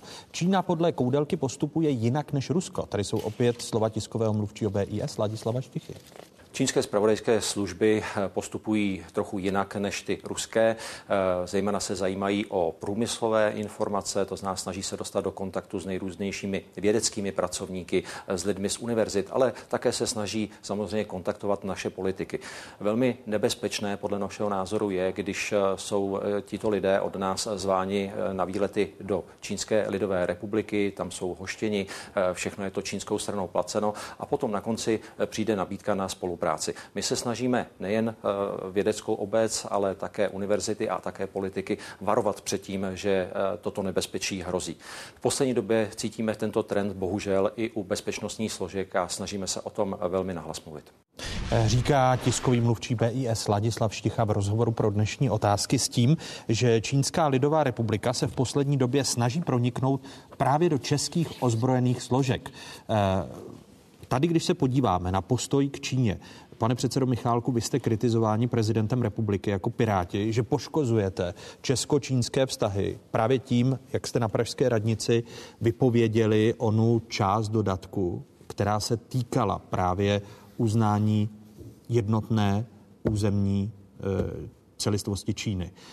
Neukazuje to, že nejste schopni se dohodnout i s vládou předtím, než tento krok učiníte, že tady je rozkolísaná zahraniční politika prezident republiky, který na státní svátek si pozve pro změnu zase pro kremelské krymské Tatary a pak náš velvyslanec musí jít na kobereček na, eh, v Kijevě na, eh, k ministrovi zahraničních věcí.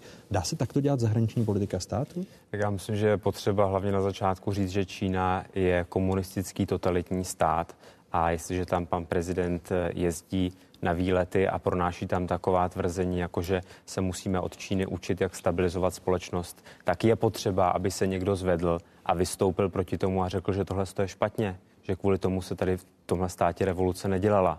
Není potřeba, aby jsme tady prodlužovali dál jako tu agonii, která tady byla za komunismu. Já jsem byl navštívit demokratický stát, Tajvan a viděl jsem tam, jakým způsobem Čína zasahuje do vnitřních záležitostí toho státu, že vedou samozřejmě informační války, že si platí speciální servery s cílem rozložit tu společnost, narušit důvěru v té společnosti. A stejně tak Rusko eh, tímto způsobem se obává, že Evropská unie je jeho nepřítel a taky má svoje aktivity. Eh, proto tady má taky nějakých těch 100 diplomatů a na těch 100 diplomatů tady má 200 aut, kterými, eh, který se transportují, já nevím co, a má tady samozřejmě spoustu budov a tak dále. Ale neměli by, a znovu se vracím k té otázce, neměly by jednotlivé politické e, strany a jednotliví političtí aktéři této země se pokoušet nacházet dialog v nějaké jednotnější politice vůči těm zemím, jako je Čína, jako je Rusko, a ne, že vy vypovíte jednu část smlouvy, pak ji Čína zruší jako takovou, začne e, rušit pozvání e, českým uměleckým e, tělesům.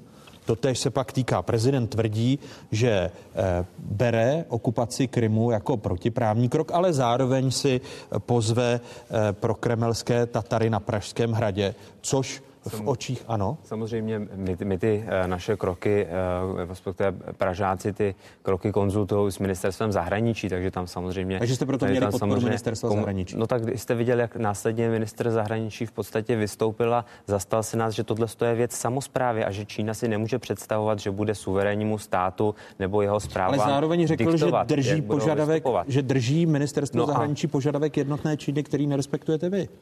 tak my jsme nerespektovali to, že do smlouvy byl vtělen článek, který tam neměl co dělat a který není v žádné jiné smlouvě s jiným městem v rámci celé Evropy a byl tam vtělen pouze kvůli tomu, že vaše primátorka paní Krnáčová doufala, že přiveze do Prahy pandu a že budou mít všichni radost, jak se skvěle v Praze vládne. Tak to samozřejmě potom teda nevyšlo. Pokud Piráti Panda řeší smlouvu s Čínou, tak to je super. My jsme se, Praha nemá žádné tu, problémy, my jsme jenom smlouvu, smlouvu s Čínou. My jsme to Výborný. Ne, my řešíme všechno. Jo, určitě, výborně. My řešíme všechno, ano. No, pane kolego. Ano, v Praze se řeší všechno a spousta věcí se rozhýbala. Učitelé dostali miliardu, je tam rozklikávací rozpočet, začalo se stavět metro D. Jo, to jsou věci, které nefungovaly za vás. Já tady v Ale abych to, abych to početl, já jsem ještě neskončil. Já jsem ještě neskončil. Já jsem chtěl říct druhý příklad. Rusko jaký má, jakým způsobem se Rusko snaží pomocí různých trolích farem a podobně ovlivnit diskuze uvnitř České republiky, uvnitř toho, že vydává nějaký dezinformace a podobně. To jsou prostě negativní aktivity, které ohrožují suverenitu České republiky. Já plánuju, protože jsem se teď nedávno stal uh, předsedou skupiny přátel Estonska, tak se jet podívat do Estonska, jakým způsobem se tam oni vyrovnávají s tím, že tam mají poměrně velkou ruskou menšinu a, a že Rusko je zase ten velký bratr, který jim diktuje, velký bratříček, který jim nějakým způsobem zasahuje do té vnitřní politiky. A my se z těchto z těch uh, států, jako je Tajvan nebo Estonsko, musíme poučit, abychom zvládli, jak pracovat citlivě s těmi zahraničními vlivy, tak abychom je využili pragmaticky pro obchod, ale na druhou stranu, abychom se nestali vazali těch států. V té Číně jednu poznámku. Pan eh, kolega Michálek tady kritizuje eh, cestu pana prezidenta do Číny. Je potřeba tedy potom kritizovat i paní Merkelovu, pana Macrona, pana Trumpa a další, kteří Oni tam, neříkají, ale že kteří tam jezdí. Ty, jo? Ty se tam taky učili stabilizovat. Oni neříkají, že, že jedou stabilizovat takže německou či britskou společnost po čínském. Já nevím, co říkali. Já jenom říkám, že jsou v podstatě v Číně na návštěvě a, a, a diskutují s tím státem jako se svým obchodním partnerem. Já jsem v Číně nebyl, ani se tam zatím neplánuju podívat. Na rozdíl od mnoha jiných ústavních činitelů, kteří jsou tam v podstatě, dneska je tam, mám pocit, delegace eh, školského výboru, příští týden tam jede, mám pocit, předseda eh, poslanecké sněmovny. Takže... Ale pane předsedo, si můžu. My jo. se s Čínou musíme bavit, stejně tak jako s Ruskem. Musíme se s nimi bavit na obchodní bázi. Podívejme ale, se na velikost ale, ale, ale počkejte, já jsem, já jsem svobodný člověk ve svobodném státě nějak... a vždycky jo, tak budu určitě. vystupovat. A vždycky, když jsem jednal například s čínskou stranou, vždycky jsem zmiňoval otázku lidských práv, pro následování křesťanů, pro následování Ujgurů, odebírání uh, orgánů. Přeci nemůžeme vyměnit prachy za, za to, že tohle budeme... Ne, ne, ne, tohle, mě, tohle přeci nemůžeme přehlížet. Jako rezignovat na lidská práva ve vztahu k těmto zemím je rezignovat na lidství. Určitě, Já jsem přesvědčen, že my prostě s těma státama musíme obchodovat, ale musíme jim jasně říkat, že jestliže rozvázání smlouvy s Prahou znamená to, že každý soubor, který nese eh, v názvu Pražská, byť Pražákovo kvarteto je to příjmení, tak má stopku do Číny. No co to je za partnera? Prostě jestliže budou, jestliže budou ty podmínky dané takto, že nás Čína nebude brát jako rovnoprávného partnera, tak hod, prostě ale my se vymezit musíme. O co jde Číně? Čína nás skenuje, co se týká univerzitního prostředí, hledá patenty eh, a tohle to jsou všechno věci, hlídá jádro. My si musíme hránit národní zájmy. Jo, jo. Hlavními hosty byli. Ne, nejsme v rozporu. To, jsem rád, že to jsem se shodli, protože historicky to tak nevypadalo. Tak, tak děkuji, že jste se shodli na závěr. Předsedové poslaneckých klubů, nejsilnějšího vládního hnutí ANO Jaroslav Faltýnek, děkuji. Pirátů Jakub Michálek. Děkuji za pozvání. A Jan Bartošek, KDU ČSL. Děkuji vám také za tuto věcnou diskuzi a těším se na další. Díky, Díky pěkný den. Děkuji. Máme tady vítěze. První... Více peněz do sportu a nový systém státní podpory. To jsou priority nové Národní sportovní agentury. Autorem novely zákona je mimo jiné i poslanec hnutí. Ano, bývalý hokejový brankář Milan Hnilička. Vláda se k novele postavila neutrálně. Já bych si představoval uh, trošku komplexnější uh, a robustnější novelu, která by začala uh, trošku lépe řešit uh, financování, protože dneska jsme v situaci, kdy díky tomu, že uh, nejsou loterijní peníze ve sportu, uh, jsou peníze pouze dotační, uh, tak uh, ten proces přidělování dotací a čerpání jednotlivými tělovýchovnými jednotami uh, je zdlouhavý. Sněmovnou návrh nakonec prošel, na plénu ale vyvolal bouřlivou diskuzi. Novela podle opozice financování sportu neřeší a zavádí nový, na vládě nezávislý orgán. Jako velkou eh, nevýhodu vidím to, že eh, Národní sportovní agentura bude ústředním orgánem státní zprávy. Bude kompletně vlastně vyjmutá z rozhodování vlády, vláda nebude mít na ní vliv a nebude mít ani uh, jakoukoliv páku na jejího předsedu. Dovolím si citovat, poru, eh, předseda je odvolatelný, pokud porušil eh, své povinnosti vyplývající ze své funkce zvlášť hrubým způsobem. Já si myslím, že eh, to by mohlo být dostačující, nebo pokud není schopen vykonávat svou činnost, činnost 6 měsíců. V každém případě podpoříme pozměňovací návrhy, které se snaží tento návrh nějakým způsobem vylepšit a chtějí z něj udělat něco víc než jen nějaký pašalík a průtokový ohřívač peněz. Proti Lex Hnilička, jak návrh nazvala opozice, se postavili senátoři. Upozorňovali mimo jiné na rozsáhlé a nekontrolovatelné pravomoci budoucího předsedy agentury. V podstatě předseda agentury eh, zjednodušeně může rozhodovat sám úplně o všem. Je jmenován na šest let. Může být odvolán pouze v případě hrubých porušení povinností. Senátní veto poslanci přehlasovali v polovině června, a to těsnou většinou. Hlasování opět předcházela skoro tříhodinová debata. To, co se teď, milé kolegyně a kolegové, chystáte schválit, je obyčejná krádež 6 miliard z veřejných rozpočtů ve prospěch velmi úzké skupiny bafuňářů, kteří si z tělovýchovy udělali živnost, ale rozhodně ne poslání. Milan Hnilička je sportovec byl v Nagánu. Je to poctivý kluk. A určitě nekrade a nebude krást. A nemá tam žádné zájmy. Jediný jeho zájem je, aby do sportu šly peníze transparentně a přímo. Vytvoření samostatné agentury naopak uvítala Česká unie sportu. Slibuje si od ní posílení podpory sportu. Podle jejího průzkumu totiž většina z téměř 7,5 tisíce tuzemských klubů a jednot nemá peníze na svou činnost, na nábor dětí a na kvalifikované trenéry. Agentura, která vznikla 1. srpna, převezme od ministerstva školství přerozdělování peněz pro sport. A to od roku 2021.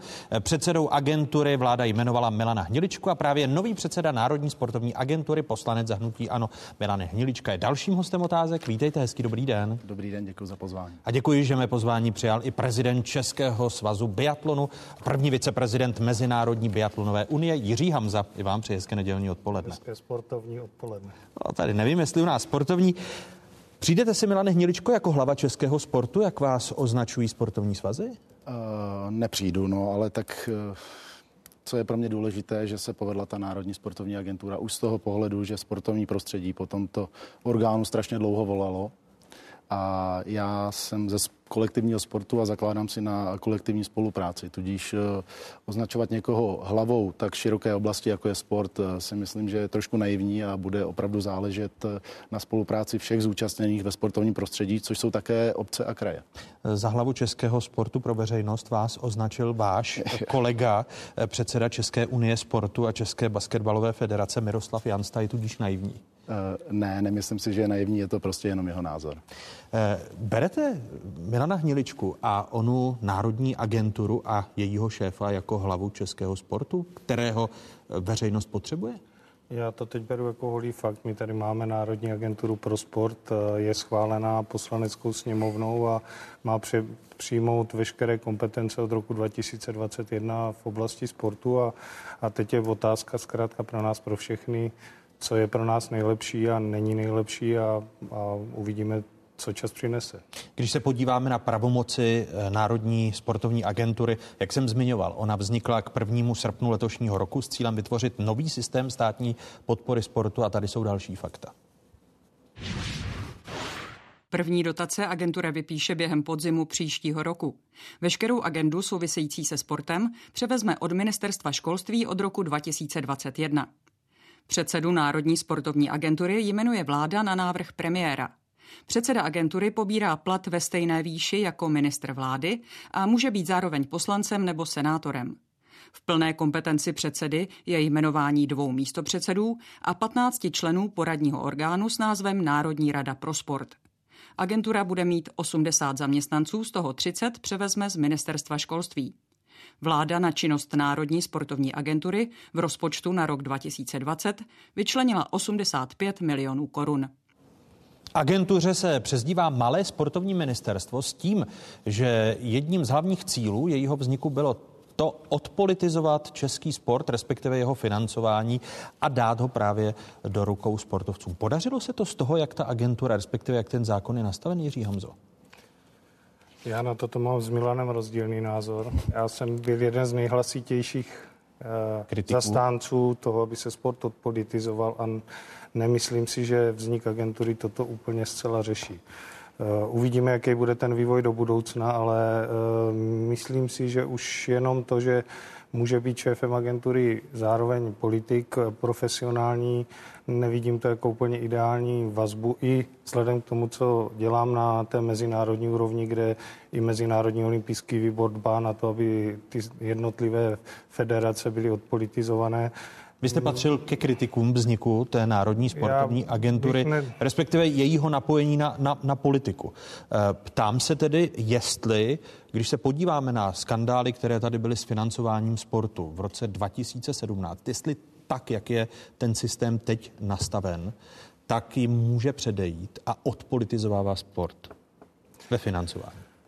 Já si myslím, že vracet se ke skandálům před rokem 2017 už nemá vlastně smysl dneska žádný, protože eh, ty skandály do jisté míry si sport zapříčinil sám vlastníma, vlastními tahy, které se odehrávaly v tom pro, sportovním prostředí. Myslím si, že po té aféře, kde nechci nikoho soudit, samozřejmě, která vznikla v roce 2017, se procesy na ministerstvu e, značně narovnaly a z mého pohledu jako předsedu svazu biatlonu musím říct, že došlo k takovému tomu e, odlobování toho sportovního prostředí, nebo nevím, jak bych to měl nazvat. Dneska chodíme na ministerstvo v podstatě minimálně. Dřív člověk tam musel chodit a kontrolovat v uvozovkách, co dostane, nedostane. Ten systém si myslím, že nebyl úplně dobře nastavený a, a myslím si, že v tomto je potřeba těm úředníkům na ministerstvu poděkovat, protože odvedli za ty dva roky kus práce, ale sport je objektivně neměřitelná veličina a myslím si, že nikdy nikdo nebude plně spokojený v českém sportu a v žádném sportu, protože opravdu nelze měřit zimní sporty, letní sporty, kolektivní sporty. Eh, takže ten koeficient se vždycky toho výpočtu těch finančních zdrojů nebude někomu líbit, ale myslím si, že obecně ty veřejně prospěšné věci, jako je sport a kultura, by měly být odpolitizovaný a měly by být apolitický, protože žijou samozřejmě z velké míry hlavně ty menší organizace z veřejných zdrojů a, a ta odpolitizace by tomu značně pomohla. Uh, Milan Hniličko, vnímáte uh, tu agenturu, která vznikla k 1. srpnu jako apolitickou? No, těžko říct, co nazýváme politické a apolitické, protože Jura tady zmiňoval odpolitizování i kultury a tam má své ministerstvo. Ale já bych do tohohle z toho nerad jako takhle zabředal dále. Ta agentura sama o sobě nevyřeší, eh, jenom vznik té agentury nevyřeší problémy sportu. To potom budou ty procesy, které můžou vyřešit tu, tu problematiku, která momentálně se nás týká. A to je, to je zpřehlednění toho eh, sportovního prostředí. Teď narážím na často zmiňované rejstříky. To bude vždycky velmi problematická oblast, ale my dnes dneska v podstatě ani nevíme, kolik přesně sportovců máme aktivních, pasivních.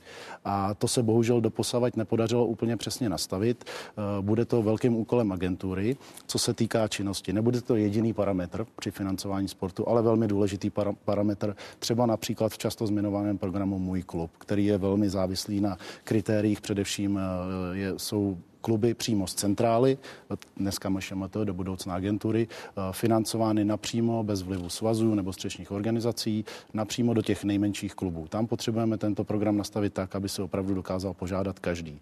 Co se týká investice, si ještě můžu. Eh, dneska velmi nemáme materiály, o které bychom se mohli opřít, aby jsme mohli říct, že, že tam nebudou vlivy. Jo? To tím mám na mysli, na mysli standardizaci, tak jak je tomu třeba v Německu, standardizaci uh, sportovišť vůči velikosti města a tak dále. Pokud se nám tohle podaří nastavit, a my na tom už dneska pracujeme, tak pak můžeme říct, že město o velikosti 20 tisíc obyvatel by mělo mít jeden hokejový zimák, mělo by mít, mělo by mít uh, plavečák, mělo by mít atletickou dráhu a já nevím, nějaké další, další specifické v rámci té, té geografické mapy uh, sportoviště. To dneska bohužel zatím nemáme a to si slibuju od agentury, že to bude jeden z úkolů, aby nastavila tyto materiály i pro tu budoucí garnituru, která tam místo jistě do budoucna bude. Když ale zůstanu ještě u vás a u vedení té agentury právě na základě toho zákona, mm-hmm.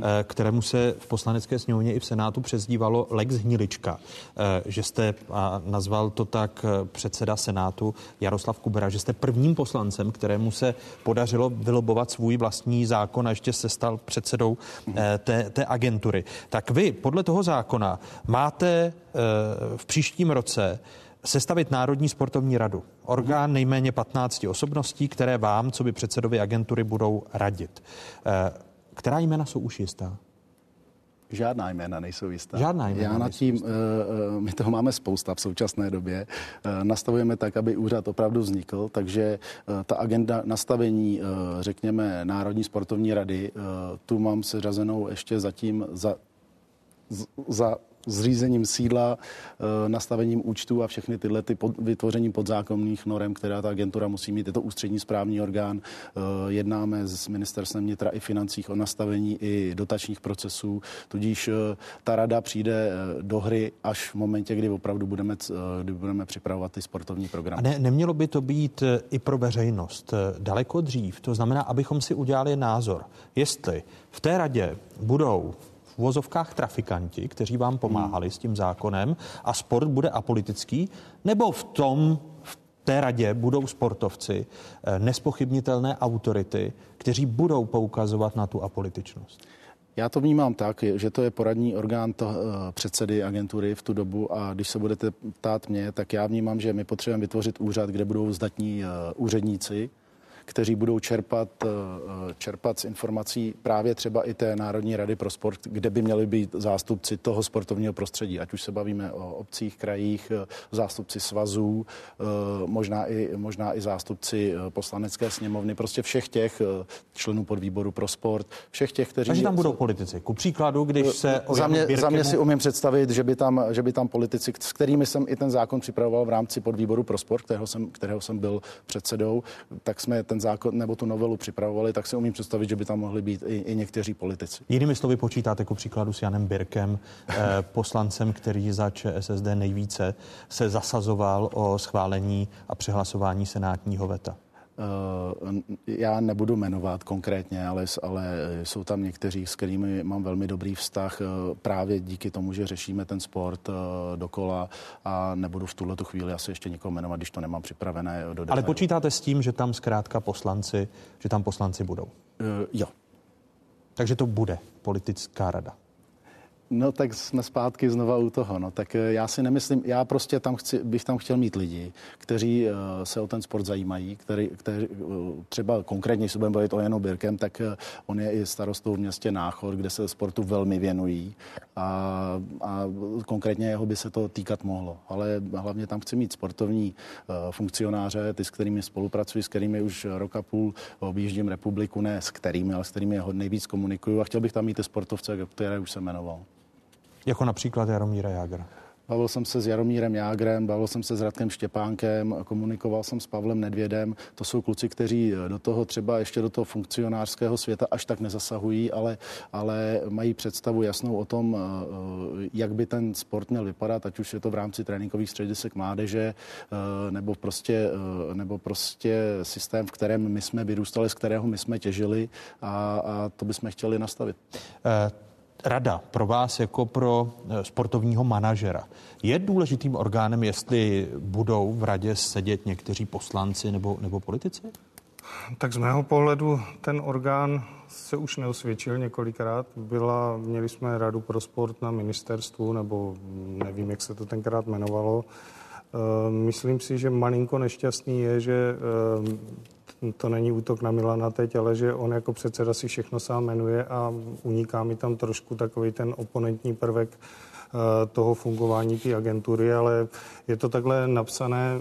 Je v tom si, zákoně. Je to v tom zákoně napsané takhle, takže přesto nejede dneska vlak, ale Já si myslím, že český sport by se opravdu měl snažit o to být co nejvíc odpolitizovaný. Já si za tím názorem plně stojím a myslím si, že... A podle vás tou agenturou není, chápu správně vaše výhrady? Já teď nemůžu na to adekvátně reagovat, pokud neznáme ty jména, ale pokud Milan tady říká, že tam počítá se zastoupením poslanců a dalších politiků, tak to určitě nebude plně odpolitizovaný orgán, ale je to rozhodnutí samozřejmě předsedy, který musí dodržovat nějaký zákony a, a uvidíme, co z toho bude. Myslím si, že určitě by v tom zákoně mělo být víc kontrolních mechanismů směrem i k vedení té agentury.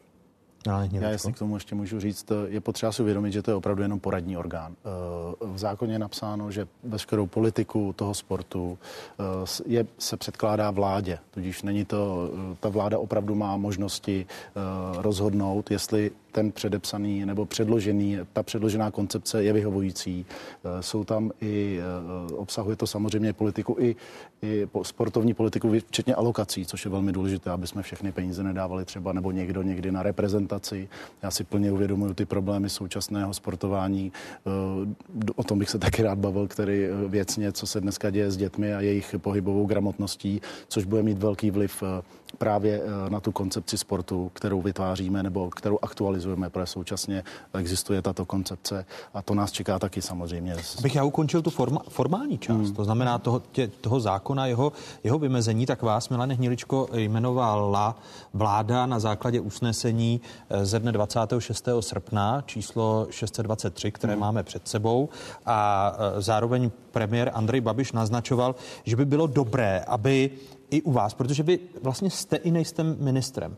Eh, vy nejste ministrem klasickým, takže vás svým způsobem, chápu to správně, bude kontrolovat i premiér, vaše materiály předkládat do vlády premiér. Mm-hmm. A jako ministr, kdybyste byl ministrem, tak nemůžete být členem výboru, mohl byste být poslancem. Uvažujete vy o tom, že byste rezignoval na místa, která zastáváte v současnosti ve výboru pro vědu, vzdělání, kulturu, mládež a tělovýchovu, v rozpočtovém výboru, Eh, já, co jsem první věc, kterou jsem udělal, když jsem byl zvolen eh, předsedou Národní sportovní agentury, eh, tak jsem rezignoval na veškeré funkce, které jsem měl. Já jsem byl místo předsedou školského výboru a předsedou podvýboru pro sport. Ale stále mluvím o tom řadovém členství.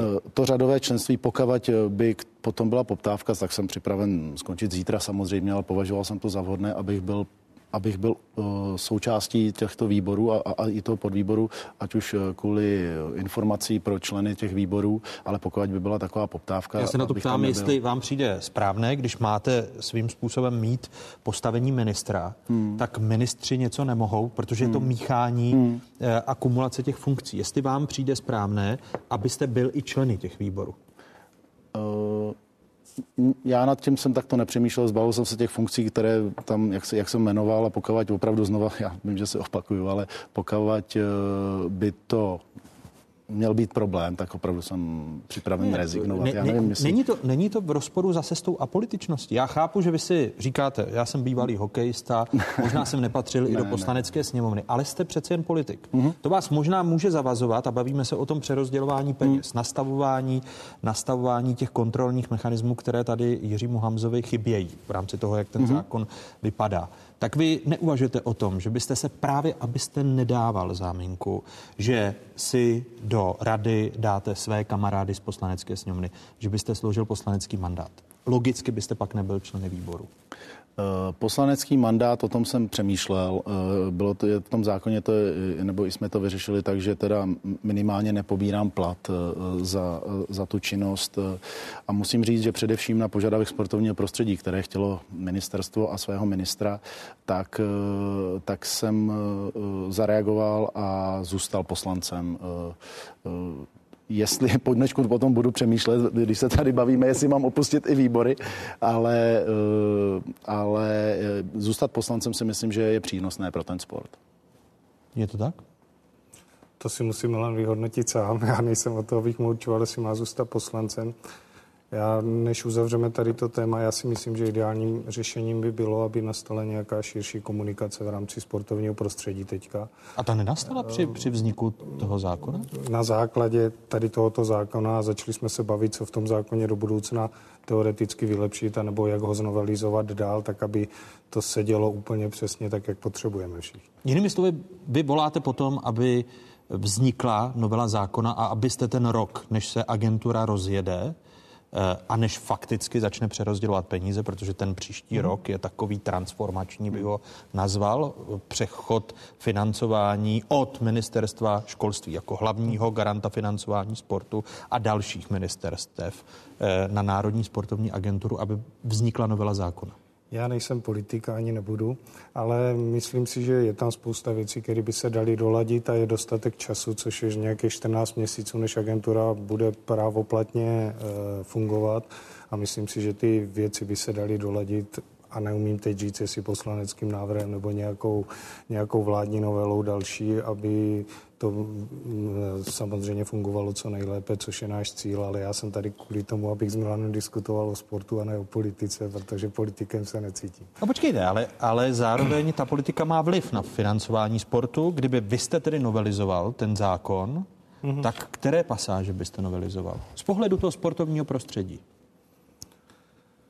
Eh, já si myslím, že zatím je ten zákon strašně jednoduše napsaný, ale je to, náva- je to novela starého zákona, takže já bych se tam určitě více rozepsal o tom, co chceme dělat na těch základních článcích eh, sportování malých dětí. Vzhledem k tomu, že jsem kantor, tělocvikář ještě, tak eh, mě to celkem leží na srdci a Milan používá oblíbenou větu, že by chtěl rozhýbat národ, ale musíme si férově zase říct, že teď jsme malinko tou novelou oddělili ten školní sport a ten eh, výkonnostní a profesionální sport a musí se to dát do nějakého souladu, protože dneska vlastně dva subjekty budou se podílet na, na sportování jak malých dětí, tak, eh, tak eh, i dospělých od vrcholovým sportem konče a uh, výkonnostním, ale um, toto si myslím, že by se mělo dát určitě do větší sounáležitosti i zákony, protože Priorita je si myslím, že stát musí říct, co chce v oblasti sportu. My, ti šéfové těch svazů, my jsme servismenské organizace pro naše členy. Myslím si, že stejně by měla působit i ta Eh, Národní sportovní agentura. Já vnímám svý poslání jako předsedy svazu, že jsem šéf servismenské organizace vlastních členů. Jsem taky zvolený, vnímám to taky na ty mezinárodní úrovni a myslím si, že i Národní sportovní agentura by měla být servisní organizací pro celý sport a měli bychom všichni dělat to nejlepší, co český sport potřebuje a myslím si, že já vidím to nejlepší řešení v tom, že spojíme školní sport s tím výkonnostním, posílíme role trenérů na školách, eh, včetně financování těch trenérů v rámci volného času. A to si myslím, že jsou deba- já jsem s Milanem na toto téma debaty vedl eh, a myslím si, že to jsou prvky, kterými můžeme posílit. Už není doba před 30 rokama za komunistů, kdy ten systém byl skvělý, všichni jsme z něho vylezli, ale to už je dneska zpětně nerealizovatelné, protože ta státní direktiva tady není, takže bych se zamyslel a podrobil bych ten zákon znova nějaký všeobecný diskuzi mezi náma, mezi tím sportovním prostředím, aby jsme se posunuli dál. Nemá smysl se vracet pořád, co bylo kdyby, kdyby. Myslím si, že jestli chceme být úspěšný český sport stát a vláda musí určit jasný priority, který sporty chce a nechce financovat a který chce financovat méně, který chce financovat víc. Ukazuje se už dnes, že zahájíte i diskuzi o novele toho zákona, který byl kritizován v Senátu, to byl jeden z důvodů, proč Senát vrátil se. Já si myslím, co je potřeba říci tady v tom smyslu, že už dneska uh, MŠMT spolupracuje a agentura bude spolupracovat i s jinými rezorty, jako je Ministerstvo obrany a Ministerstvo vnitra. Uh, já vnímám rezort školství, kde tam je Vysokoškolské sportovní centrum dneska v rámci spolupráce uh, s agenturou, tak vnímám uh, rezort školství mnohem širší, mnohem širším pojetí a tady se vracím zpátky na začátek, kdy jsem mluvil o té spolupráci spolupráci těch rezortů v rámci té vlády, která je strašně důležitá. Je tam spolupráce s MMR v rámci investic, které, eh, které taky eh, v podstatě nevázaně na MŠMT vyhlašuje, vyhlašuje eh, investiční programy. Ale co bych chtěl říct směrem k té novelizaci toho zákona, my jsme opravdu se to snažili udržet velmi jednoduché. Ten, ten zákon, bylo tady tlak na institucionálním posílení sportu, což je i v té široké koncepci 2016-25, což jsme naplnili.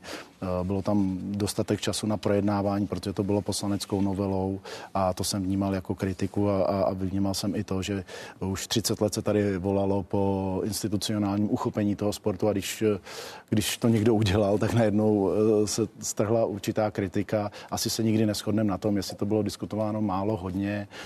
Co je důležité, je, že by tady měl vzniknout zákon o sportu, velký zákon o sportu, který přesně pojmenovává to, co Jirka o čem tady mluvil, vztah obcí a krajů směrem, směrem k té národní instituci, k té národní sportovní agentuře. Jinými slovy, vy neuvažujete v dohledné době o novele zákona o národní sportovní agentuře, ale chcete úplně nový zákon o sportu. Přesně tak, těch témat je spousta. Já bych tady mohl mluvit dlouho o tom, které v podstatě nejsou zachyceny v té, v té novele, nebo řekněme v, v zákonu o podpoře sportu. Já, chci, já, já si myslím, a nejsem v tom sám, a, a dlouho o tom mluví uh, hodně sportovních organizací, my tady potřebujeme zákon o sportu jako takový. My dneska jsme jediná země V4, která nemá podchyceno například uh, podporu bývalých olympioniků, kteří dneska živoří a ten stát se na to prostě dívá a nemá nástroje na to, jak je podpořit. My nemáme máme nastavený jasný linky. Víte o tom, že dvě třetiny eh, prostředků financí jde z krajů a obcí do sportu.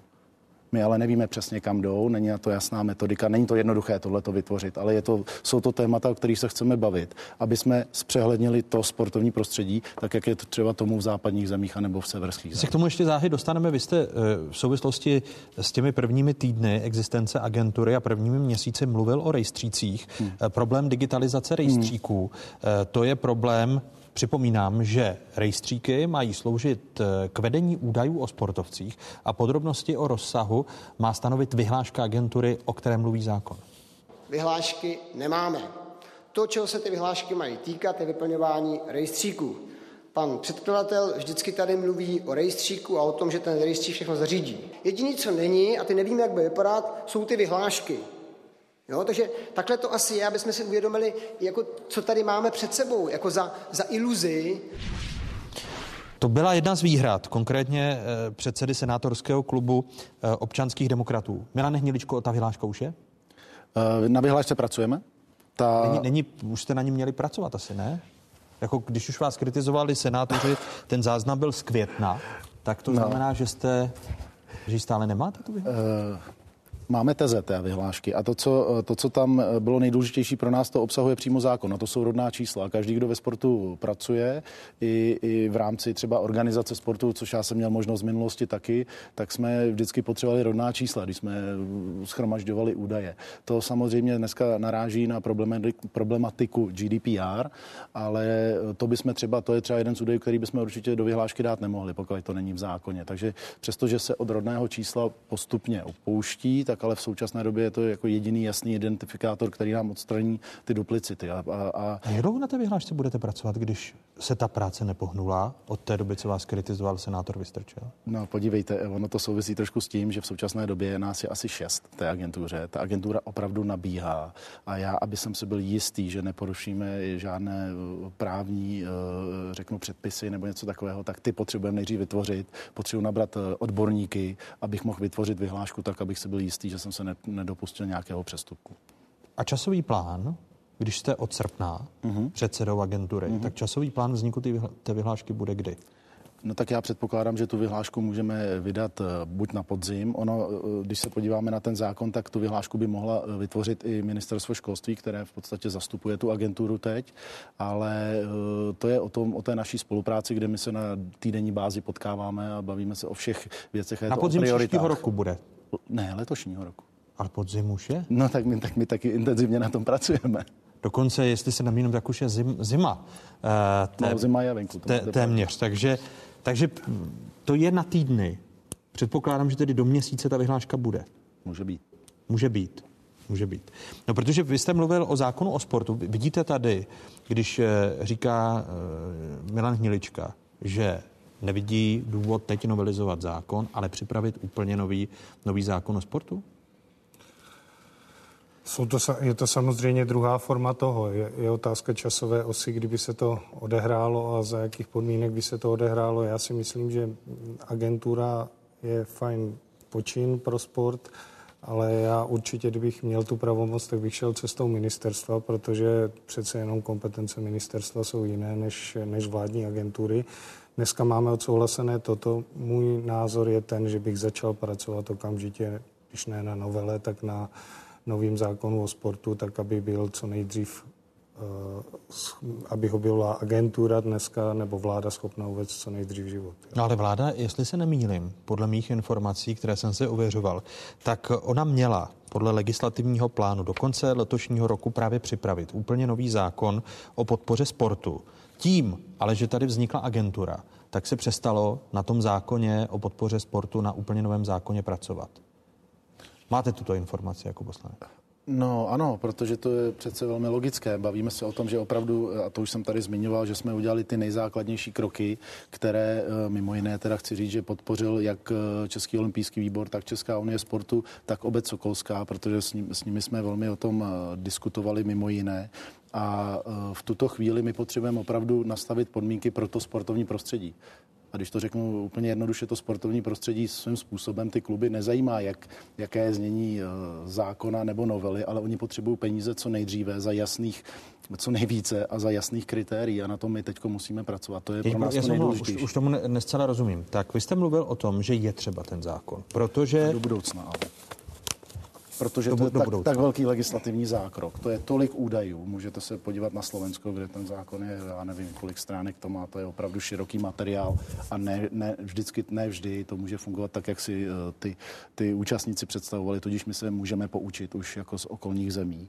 Ale to je tak, tak uh, řekněme, dlouhý proces, že to opravdu se netýká jednoho nebo dvou let, ale dovolím si říct třeba eh, čtyř let diskuzí, právě veřejných diskuzí, kdy například v Chorvatsku tento zákon vznikal eh, po 100 veřejných diskuzích asi čtyři roky a to je asi to správné a to je asi to, kam i míří tady Jirka, že, že by takový zákony měly být více prodiskutované nebo úplně nejvíce širokou veřejností, i právě protože se to bude týkat eh, i těch krajů a obcí. Tudíž, eh, Pokud tedy nový zákon o sportu bude, tak, tak nebude tak, dříve než za čtyři roky v půli funkčního období příští poslanecké To si dovolím říct, že to je tak nějak jako, když to bude dřív, budu příjemně, příjemně překvapen. Agentura jednoznačně bude lídr toho přípravy toho zákona. Toho, té přípravy toho zákona jednoznačně, ale, ale všecko má své priority a v tuhle chvíli my opravdu potřebujeme nastavit ty penězotoky tak, aby doputovalo co nejvíc peněz do těch nejmenších klubů co nejdříve a hlavně za jasných kritérií. Ale podaří se to, když vlastně e, ty kompetence zas nebudou hned na počátku takové, aby se to podařilo ty toky jasně nastavit. Vy se budete jako agentura usazovat, to znamená paralelně půjde vznik a administrace agentury, usazování celého systému, když se podívám ještě na peníze a přerozdělování peněz na sport, tak se dělí na dvě části. Část se rozdělí v rámci dotačních programů. Ty v současnosti na příští rok, jenom abychom jako diváci věděli, eh, taky připravuje ministerstvo školství, mládeže a tělovýchovy. Druhá část podstatně nižší jsou dotace investiční. V roce 2016 mm-hmm. ministerstvo školství, mládeže a tělovýchovy vyplatilo na sportovních dotacích 3 miliardy korun. O rok později už to byly 4 miliardy, v roce 2018 5 miliard. V letošním roce vláda plánuje dotace ve výši 6 miliard a 200 milionů korun. V příštím roce o miliardu víc, tedy jsme na 7 miliardách 200 milionech korun. Eh, jak jsem se díval na střednědobé rámce státního mm-hmm. rozpočtu na ty další roky, tak se nepočítá s tím, že by se výrazně ty peníze zvyšovaly. Vy s tím také nepočítáte jako... My s tím počítáme. Podívejte se, když jsme přišli uh, uh, s tématem sport uh, během této vlády, tak tam taky středně dobý výhled nebyl uh, 7 miliard, tak jak se to navýšilo v, rám, v rámci působení nové vlády. Tudíž... To, co tam tedy ministerně má v současnosti, nejsou správná čísla na rok 2021? To jsou správná čísla. Ve střednědobém výhledu jednoznačně jsou to správná čísla ale, ale každý tam, rok se jedná... Ale, tam se, ale tam, se, tam se nezvyšují.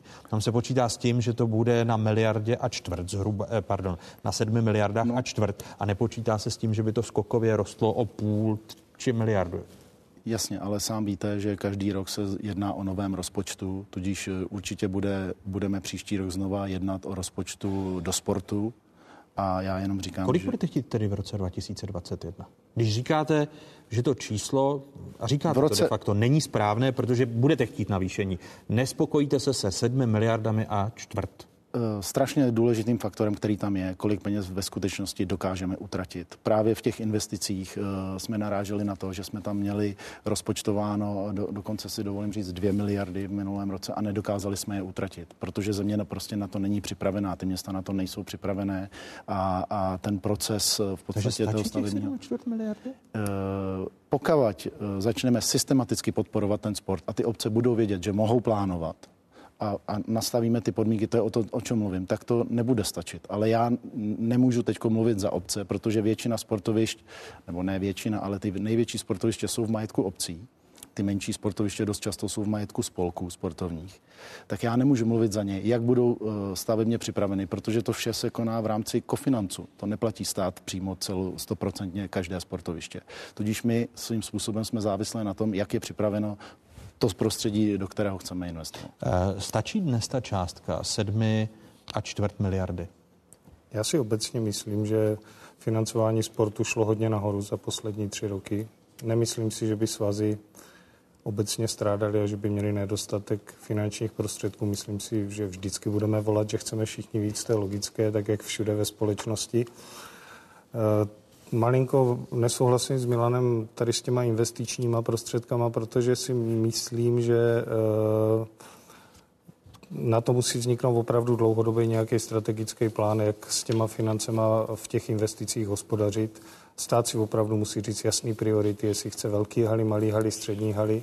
A dneska si myslím, že těch peněz ve sportu málo není souhlasím s tím, že jestli budou připravené projekty na kofinancování těch velkých staveb v těch vel, větších metropolích, jako je Plzeň, Brno a tak dále, tak tam to jednoznačně musí jít na kofinancování. Problém je, že neumíme financovat ty malé vesnice, malý, malý města do 10 tisíc obyvatel. To si myslím, že je jedna z největších, jeden z největších problémů. A největší problém je, že nemáme vůbec program na údržbu těch sportovišť, a to jak na těch velkých, příklad Nový město, který, kde pořádáme spoustu velkých akcí, tak ani těch malých. A to si myslím, že ty investice musí jít ruku v ruce eh, s, eh, s údržbovýma penězma a tam si myslím, že je ten prostor na jednání mezi municipalitama, jako jsou obce a kraje versus stát, aby se na to podíleli společnou rukou, ale těch úkolů je strašně moc a, a přijde mi, že e, nemáme úplně v rukách velkamaty Eh, správný legislativní nástroje a na co to bude nejvíc narážet, tak je v celé společnosti nemáme lidi. A to si myslím, že já, znamená, jsem, já, že jsem, podni, já jsem podnikatel a Eh, bojujeme s lidma, bojujeme s nimi i tady, protože všechny ty svazy malé, my jsme malý svaz, který zaměstnává minimum lidí, pak jsou velké, jako je hokej, fotbal, že jo, kde ty aparáty jsou velké, ale všichni ve finále budeme bojovat s lidma. Vyrozuměl jsem správně ale z vašich slov, že vám právě chybí nějaký právní rámec pro to, ty čtyři roky, o kterých mluví Milan Hnilička. Je možné všechny tyto věci, nějaké koncepce, jasné koncepce financování sportu, jeho fungování. Mluvil jste o sportování malých dětí, o údržbě pro mě jsou čtyři roky strašně dlouhá doba. Já nevím, co bychom na tom čtyři roky měli vydiskutovávat. Myslím si, že sportovní prostředí ví, kde ho trápí bota. Ehm, myslím si, že v rámci MŠMT se teďka udělalo, co šlo v, v, s těma 26 lidma, nebo kolik jich tam dneska máme, eh, který se věnují sportu. A je potřeba se dívat dopředu. Já mám některé třeba i zásadní výhrady k tomu, ale určitě eh, k, eh, k tomu, jak je ten zákon změněn, ale určitě nepomůže to, že si budeme teďka tady říkat roky, že to je špatně. Pokud chceme to vydiskutovat, tak si myslím, že to vydiskutujeme velmi lehce Samozřejmě. Že už by v příštím roce mohl... Já si myslím, že když se to podrobí nějaký všeobecný diskuzi, že na to určitě čtyři roky není potřeba. Neznám procedury v parlamentu, to je druhá věc, ale, ale, ale to sportovní prostředí ví, co chce a myslím si, že co je potřeba, tak mu daleko víc naslouchat a, a, a jsme sportovci bývalí, současní, ale sportovat je jedna věc, to je funkcionařina je druhá věc a musíme ty potřeby všechny teďka skloubit do sebe, protože si myslím, že čtyři roky marnit eh, je hloupost. Z mého pohledu musí vláda jednoznačně určit svoje priority a když je určí, tak si myslím, že je to potom, aby se svolali všichni lidi, co si k tomu mají co říct a, a zahájili pod vedením Milana tady diskuzi nějakou. Velmi stručná reakce, protože já, končíme. Já jsem ty čtyři roky řekl, že bohužel tu zkušenost té sněmovny mám, ale jestli to budou dva roky nebo rok, tak já budu eh, velmi rád. Ta novela prošla během roka, takže já rozhodně nebudu ten, kdo to bude zdržovat. Jenom jsem chtěl eh, zmínit to, že, že to opravdu trvá nějakou dobu a ta diskuze bude široká, protože těch témat je opravdu spousta. Opravdu. Milan Hnilička, nový předseda Národní sportovní agentury, poslanec zahnutí ANO, který tedy bude přemýšlet o, o členství ve výborech, po případě o poslaneckém mandátu a prezident Českého svazu biatlonu, první viceprezident Mezinárodní biatlonové unie Jiří Hamza byli dalšími hosty otázek. Děkuji vám za tuto věcnou diskuzi a těším se na další. Děkuji moc za pozvání. Já děkuji a přeji hezké odpoledne. Takové byly dnešní otázky. Připomínám, že nás najdete na internetových stránkách České televize. Tady je ta známá adresa. Stejně tak jsme na sociálních sítích. Hezký zbytek neděle, pokud možno ve společnosti z Pravodajské 24.